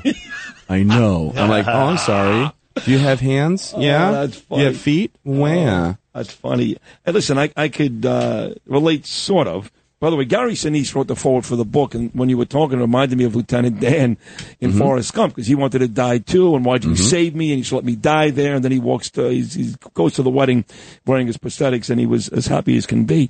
But um, even when I got arrested, for a DUI many years ago, and uh, I've completely changed my life since then. My abuse, uh, and again, not comparing that to what you're going through, but my daughter saw me get arrested and started to cry, and I'll never forget Ava's face as they put me in the back of the police car. So people say to me, "What happened?" And I say, "My daughter, my daughter." So on, again, on a much uh, lower scale, not comparing, uh, it is the children, it is the children, our children, that more than often save our lives, whether they're they're there or not. Yeah, no, and, and I, I would say that that's just as impactful as my story. Honestly, I, I don't put myself on a pedestal. I don't think my problems outweigh anybody else's. And collectively, for your listeners, which obviously are millions and millions of listeners, I know that. Yeah. There's people going through cancer. There's people going through um, Bernie uh, right now. financial. Bernie's going through cancer well, right I, now. I, Yeah. I might have heard that. I just Yeah. didn't know if you guys talked about it. Yeah, you we know, do. I, Yeah, we I do. didn't know if that was today, but but again, you're going through that. Like that's that's a real life situation. So I don't think that my problems are any more important or any any more substantial. So you know, I'm in it to just help people. That's why I do. You know, keynote speaking. I spoke with J.P. Morgan and Chase yesterday. I'm going I'm um, going to Banner Health out in Phoenix today, and I do that for my actual profession. You know, um, I'm a keynote speaker for corporate operate uh, corporate um, you know offices, but but also New York showed up for me, and um, you know, look, I I don't know if you guys you guys probably you gotta have you gotta know Christine obviously with Nicholas and Lence Yes, and yes. and she is absolutely fantastic. If anybody needs a PR firm, let me tell you what, you can't find a better a better PR firm. They make me look good. yeah, with how fat I look, as you said. But they um she she said, Hey, we're gonna celebrate your alive day and I I was gonna come in April and I had some scheduling conflicts and COVID or whatever, and, and then we made it. She made it happen, not we. She and her team, her wonderful team of awesome people, made it happen. And we had the Times Square's um, alliance out there with Tom Harris, and they had a press conference, and the VA, the director. You, you got a microphone in front of you. You know all the names. Uh, you know, they they came out and I went to see uh, um, uh, Away. Come from away, yeah. Come Oh. from away. We had the producers come. The producers come from big away. show. And, Yeah. yeah. And- And, and the- NYC and Company was and the there. general- Kelly the general General there. Loree Sutton was Yeah. there. Wow. And like they Paul uh, Vallone, the Deputy Commissioner of Paul Veterans Val- Affairs. I, did, I was just gonna say Paul because I can't never remember Vallone, and I was like, that's just that's just being rude to him. He gave me a ride home. Yeah. He- and he was a gentleman. He did not try to make out with me when he got when I got a car. He just he was a complete gentleman. And then the other the, the other lady too, the other lady um, Kellyanne Curtin there from NYC is. and Company. Yeah, she's Kellyanne- amazing. Kellyanne Salt of the earth. Yeah, but it was just it was just wonderful. And and we went to um with Jay gave us a private tour of the the um Jay the museum- Weinkamp. Giant, yeah. 9/11 Memorial Museum. That's where Oh, he right. started his trip. Yeah. His tour in New York started there. Yeah, and I've, I've been here with Tunnels of Towers. Actually, I walked the 5K. Oh, you did? And uh, that's Oh, when I met kidding. Gary Sinise. I fell on stage waving to the crowd after I walked the 5K. No, you didn't. Yeah, I did. Oh, and then actually. Giul- Rudy Giuliani, his bodyguard Brian, picked me up, like on stage, and my legs weren't set. He let me go, and I fell again. Oh, no, that, that's Yeah. the second time we did it on purpose. Let's be honest. no, no, no. Sympathy. I'm all about playing sym- with yeah. I'm all about sympathy. Because you know, if it's not about me, I'm not really into it. And uh, I can appreciate that. yeah, and you know, I, I tell you what, I, I saw the bomb there, and I was like, hmm, twenty years or, or six, and I went for early retirement, and I got it. I I got it. But you know, I, I just listen. I, I'm so happy to be able to be here in New York. You know, you you just feel alive. You feel alive when you're in New York City, and and the reason I joined the military, I would never joined probably in peacetime. You know, um, I would have you know ended up in the NFL or MLB, whatever. But but the truth is, since there was a war going on and we were attacked, and it meant so much to me to go, I was just like, I, I want to do my part. You know, I want to do my part, and I want to I want to go over there, and and I ended up you know being pretty decent at it. My God, you are an amazing individual, Travis Mills. Again, it's the Travis Mills Foundation, ladies and gentlemen. Uh, go to travismills.org. The foundation, of course, as he laid out, it helps other wounded veterans and their families through long-term programs, and uh, it's it's amazing. And your personality is is unmatched. I mean, a sense of humor and, and what you did for your country. I mean, we're forever indebted to you. But anyway, uh, travismills.org, Travis Mills. Uh, we're short on time. Do you want to plug something that you're going to do coming up here, uh, Travis? Yeah, I mean, if you have anybody that's uh, near Maine or wants to come to Maine for May 29th, we have our annual Miles for Mills 5K. We're hoping to get over 2,000 uh, runners and people to show up. You don't got to run, you can walk it, and it's one of our big fundraisers for the year. And uh, if you guys want to do that, if not, come volunteer, be my friend, and if you can follow me on my social media handles at SSG Travis Mills to help my wife stay with me forever. You're doing it to save my marriage. She can't Oh, leave if I get more followers. no, I just want to say are thanks so much, and, and, and Bernie, good luck. Good luck with what you're going through, sir. Thanks I, very much, Travis. I just want you to know, um, you know, it, the, I think the hardest part is actually finding out, and then it's all about like how can I get better. Yeah. Well, listen, we uh, just so you know, I, I would have made out with you in the car if it was me, but uh, and I don't think it would have stopped me to be honest. but it, it's a it's a pleasure meeting you. You're, you're a wonder. You're a hero. You're inspiring. You're wonderful. You got a great sense of humor. You're everything good about this country. And uh, kind words about Bernie too. Of course, he appreciates, and we both love you very much. So thank you so much. Well, thanks, guys. Appreciate it, and I'll work on my weight problem. Um, I'll see what I can do for you. Sid. You said it, not me. You agree. well, I did agree. agree. Well, I'm, I'm not going to lie. I'm not going to lie just because you're in a wheelchair. I'm not going to lie to you. Let's well, be honest. I just I tossed it out to you because you can actually catch it, but you didn't. You just hammered it back at me. But no, you guys are awesome. Thanks so much for your Thank time, you. and uh, good luck with Uh, everything. today. you too. There he is, folks. Travis Mills. Go buy his book, Tough as They Come. It's been out for a couple of years, but it's great. Check him out on his social media. Travis Mills. Everything right about this country. Uh, I need a caller for uh, Beat Bernie. 1 800 848 WABC. 1 800. Funny bastard. 1 800 He really is. 848 9222. And I guess you got the clip of the day, right, Bern? We have the 77 WABC clip of the day. Listen to the guys behind the glass with Justin Ellick, Luke Legrano, and Mike Didino. Download and subscribe on the Red Apple Podcast Network. Here, Luke and Justin talk about the New York Jets.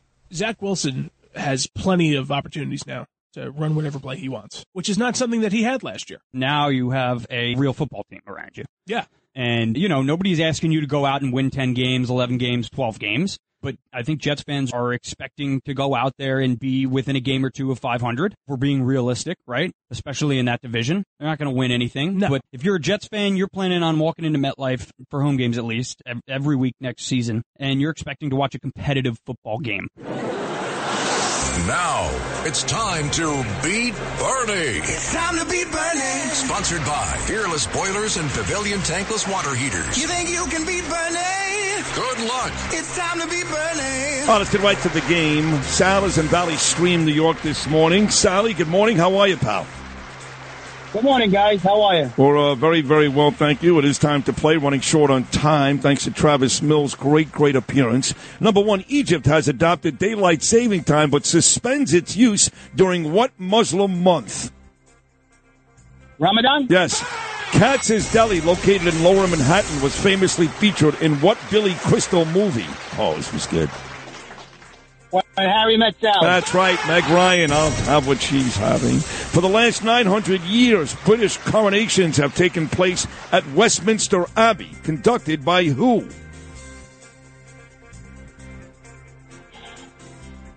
I'm going to throw a guess out there. The Queen? Not a bad guess. It's the Archbishop of Canterbury. If it's midnight in the Eastern time zone, what time is it in the Mountain time zone? Mountain time, mountain zone, mountain time zone.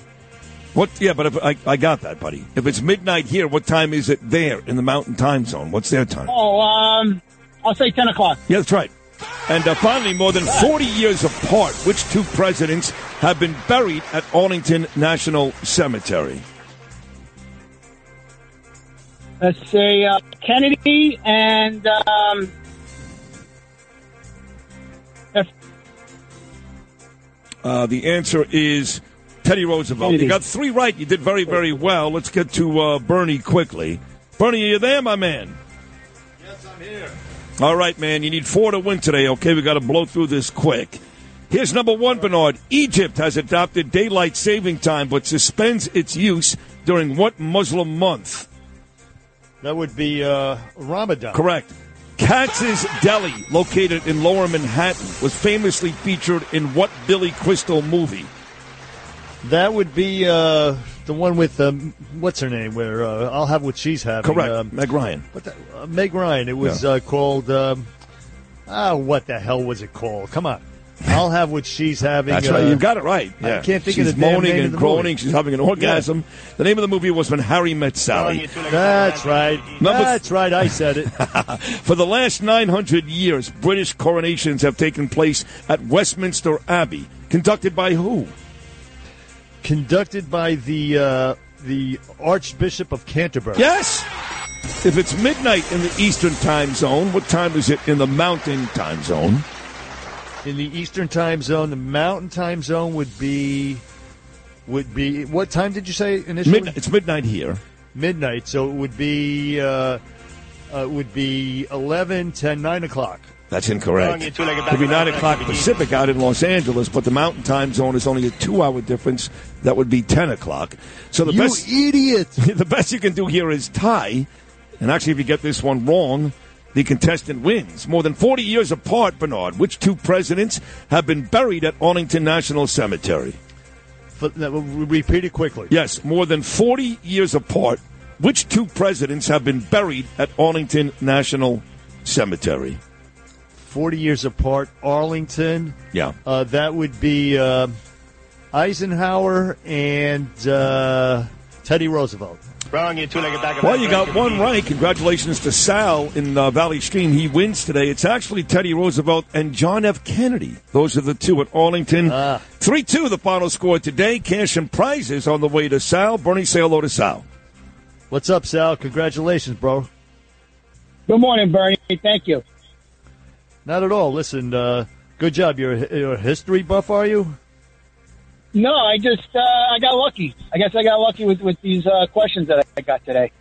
that uh, that that uh, Teddy Roosevelt uh, JFK one. I mean, that seems like uh, something you know you would have to know history to know that answer. But uh, either way, Well, I know, I know Kennedy. I know Kennedy is there because of the internal flame, and we went we went down there uh, last uh, few years ago to Washington. Ah, good, very good, excellent guess. My, my, I I chose Eisenhower because well, he was military, and uh, Yeah, either well, way, well, whatever. I got it wrong. You- I got it wrong. You got it right, Sal. Listen, congratulations. We're short of time here. Uh, uh, let's let's play again. Call. Thanks for listening, and uh, appreciate it all. All right, thank you, everybody. I hope you're feeling better, Bernie. I appreciate that very much, Sal. On the Bernie and Sid show, we're coming right back. Beat Bernie. Sponsored by Boilers and Pavilion Tankless Water Heaters on 77 WABC. Bernie and Sid in the morning. All right, folks, you can check out pictures of uh, Travis, Travis and me, Travis Mills, at rosenberg.sydney on my Instagram account. I did tag at It's Bernie and Sid, but for now at least, at rosenberg.sydney on Instagram. And um, what a smile. What, what just say? I mean, everything was a joke. You know, he's.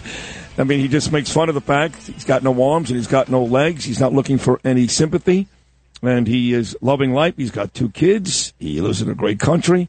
He's got a, a great job. He's got a wife that loves him and has stuck around and supported him.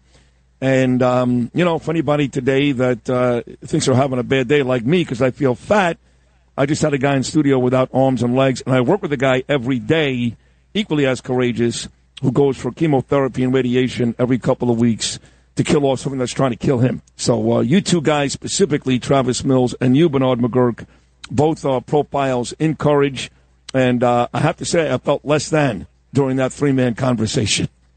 Well, you shouldn't. And uh, by the way, I wouldn't put myself in a category with Travis Mills, but uh, but either way, he was so so impressed. You have to have a, have a, a, a good perspective. You you know you you, you deal with uh, you play with the cards you're dealt, and and that's what he's doing. And uh, a sense of humor. He's got the wife and kid, and uh, he tries to help others. Just a wonderful uh, individual. A, a human being. I just can't, can't say enough about Travis Mills. I He- really he, was great. He really was. Got a Very great show coming. Uh, coming away Inspirational. tomorrow. He's very inspirational. Yes. Uh, looks like three guests at least. I know we've got. Uh, looks like Jack Brewer is going to stop by. He's all over Joy Reid. We both love him. Of course, it All is. right. Yeah, Thursday. Bill O'Reilly and uh, the judge Andrew Napolitano. He'll be back as well. So we got a couple of really good shows coming up. Today was great. Thanks to all of our guests today. And, and Bernie, that was a lot of fun, man. Just a, a great job. You're, you're, you're up on all this Roe versus Wade stuff, the Ohio stuff, everything going on. Trump. you're the man, brother. You're the man. How could I be the man if you're the man, Sidney? That's my question to you. yeah, great. I It's love not you. possible. Not possible. Go have a All the day. love, Sid. Thanks You for the too. nice words. You- Appreciate uh, it. they're- uh, well deserved and accurate. Lou Rufino, great job. Luke Lograno, Justin Ellick, Frankie Diaz with an E. Deb Valentine. Enjoy your rainy day in New York. It'll be sunny and hot tomorrow, I promise you. Until tomorrow morning at 6 a.m. from all of us to all of you.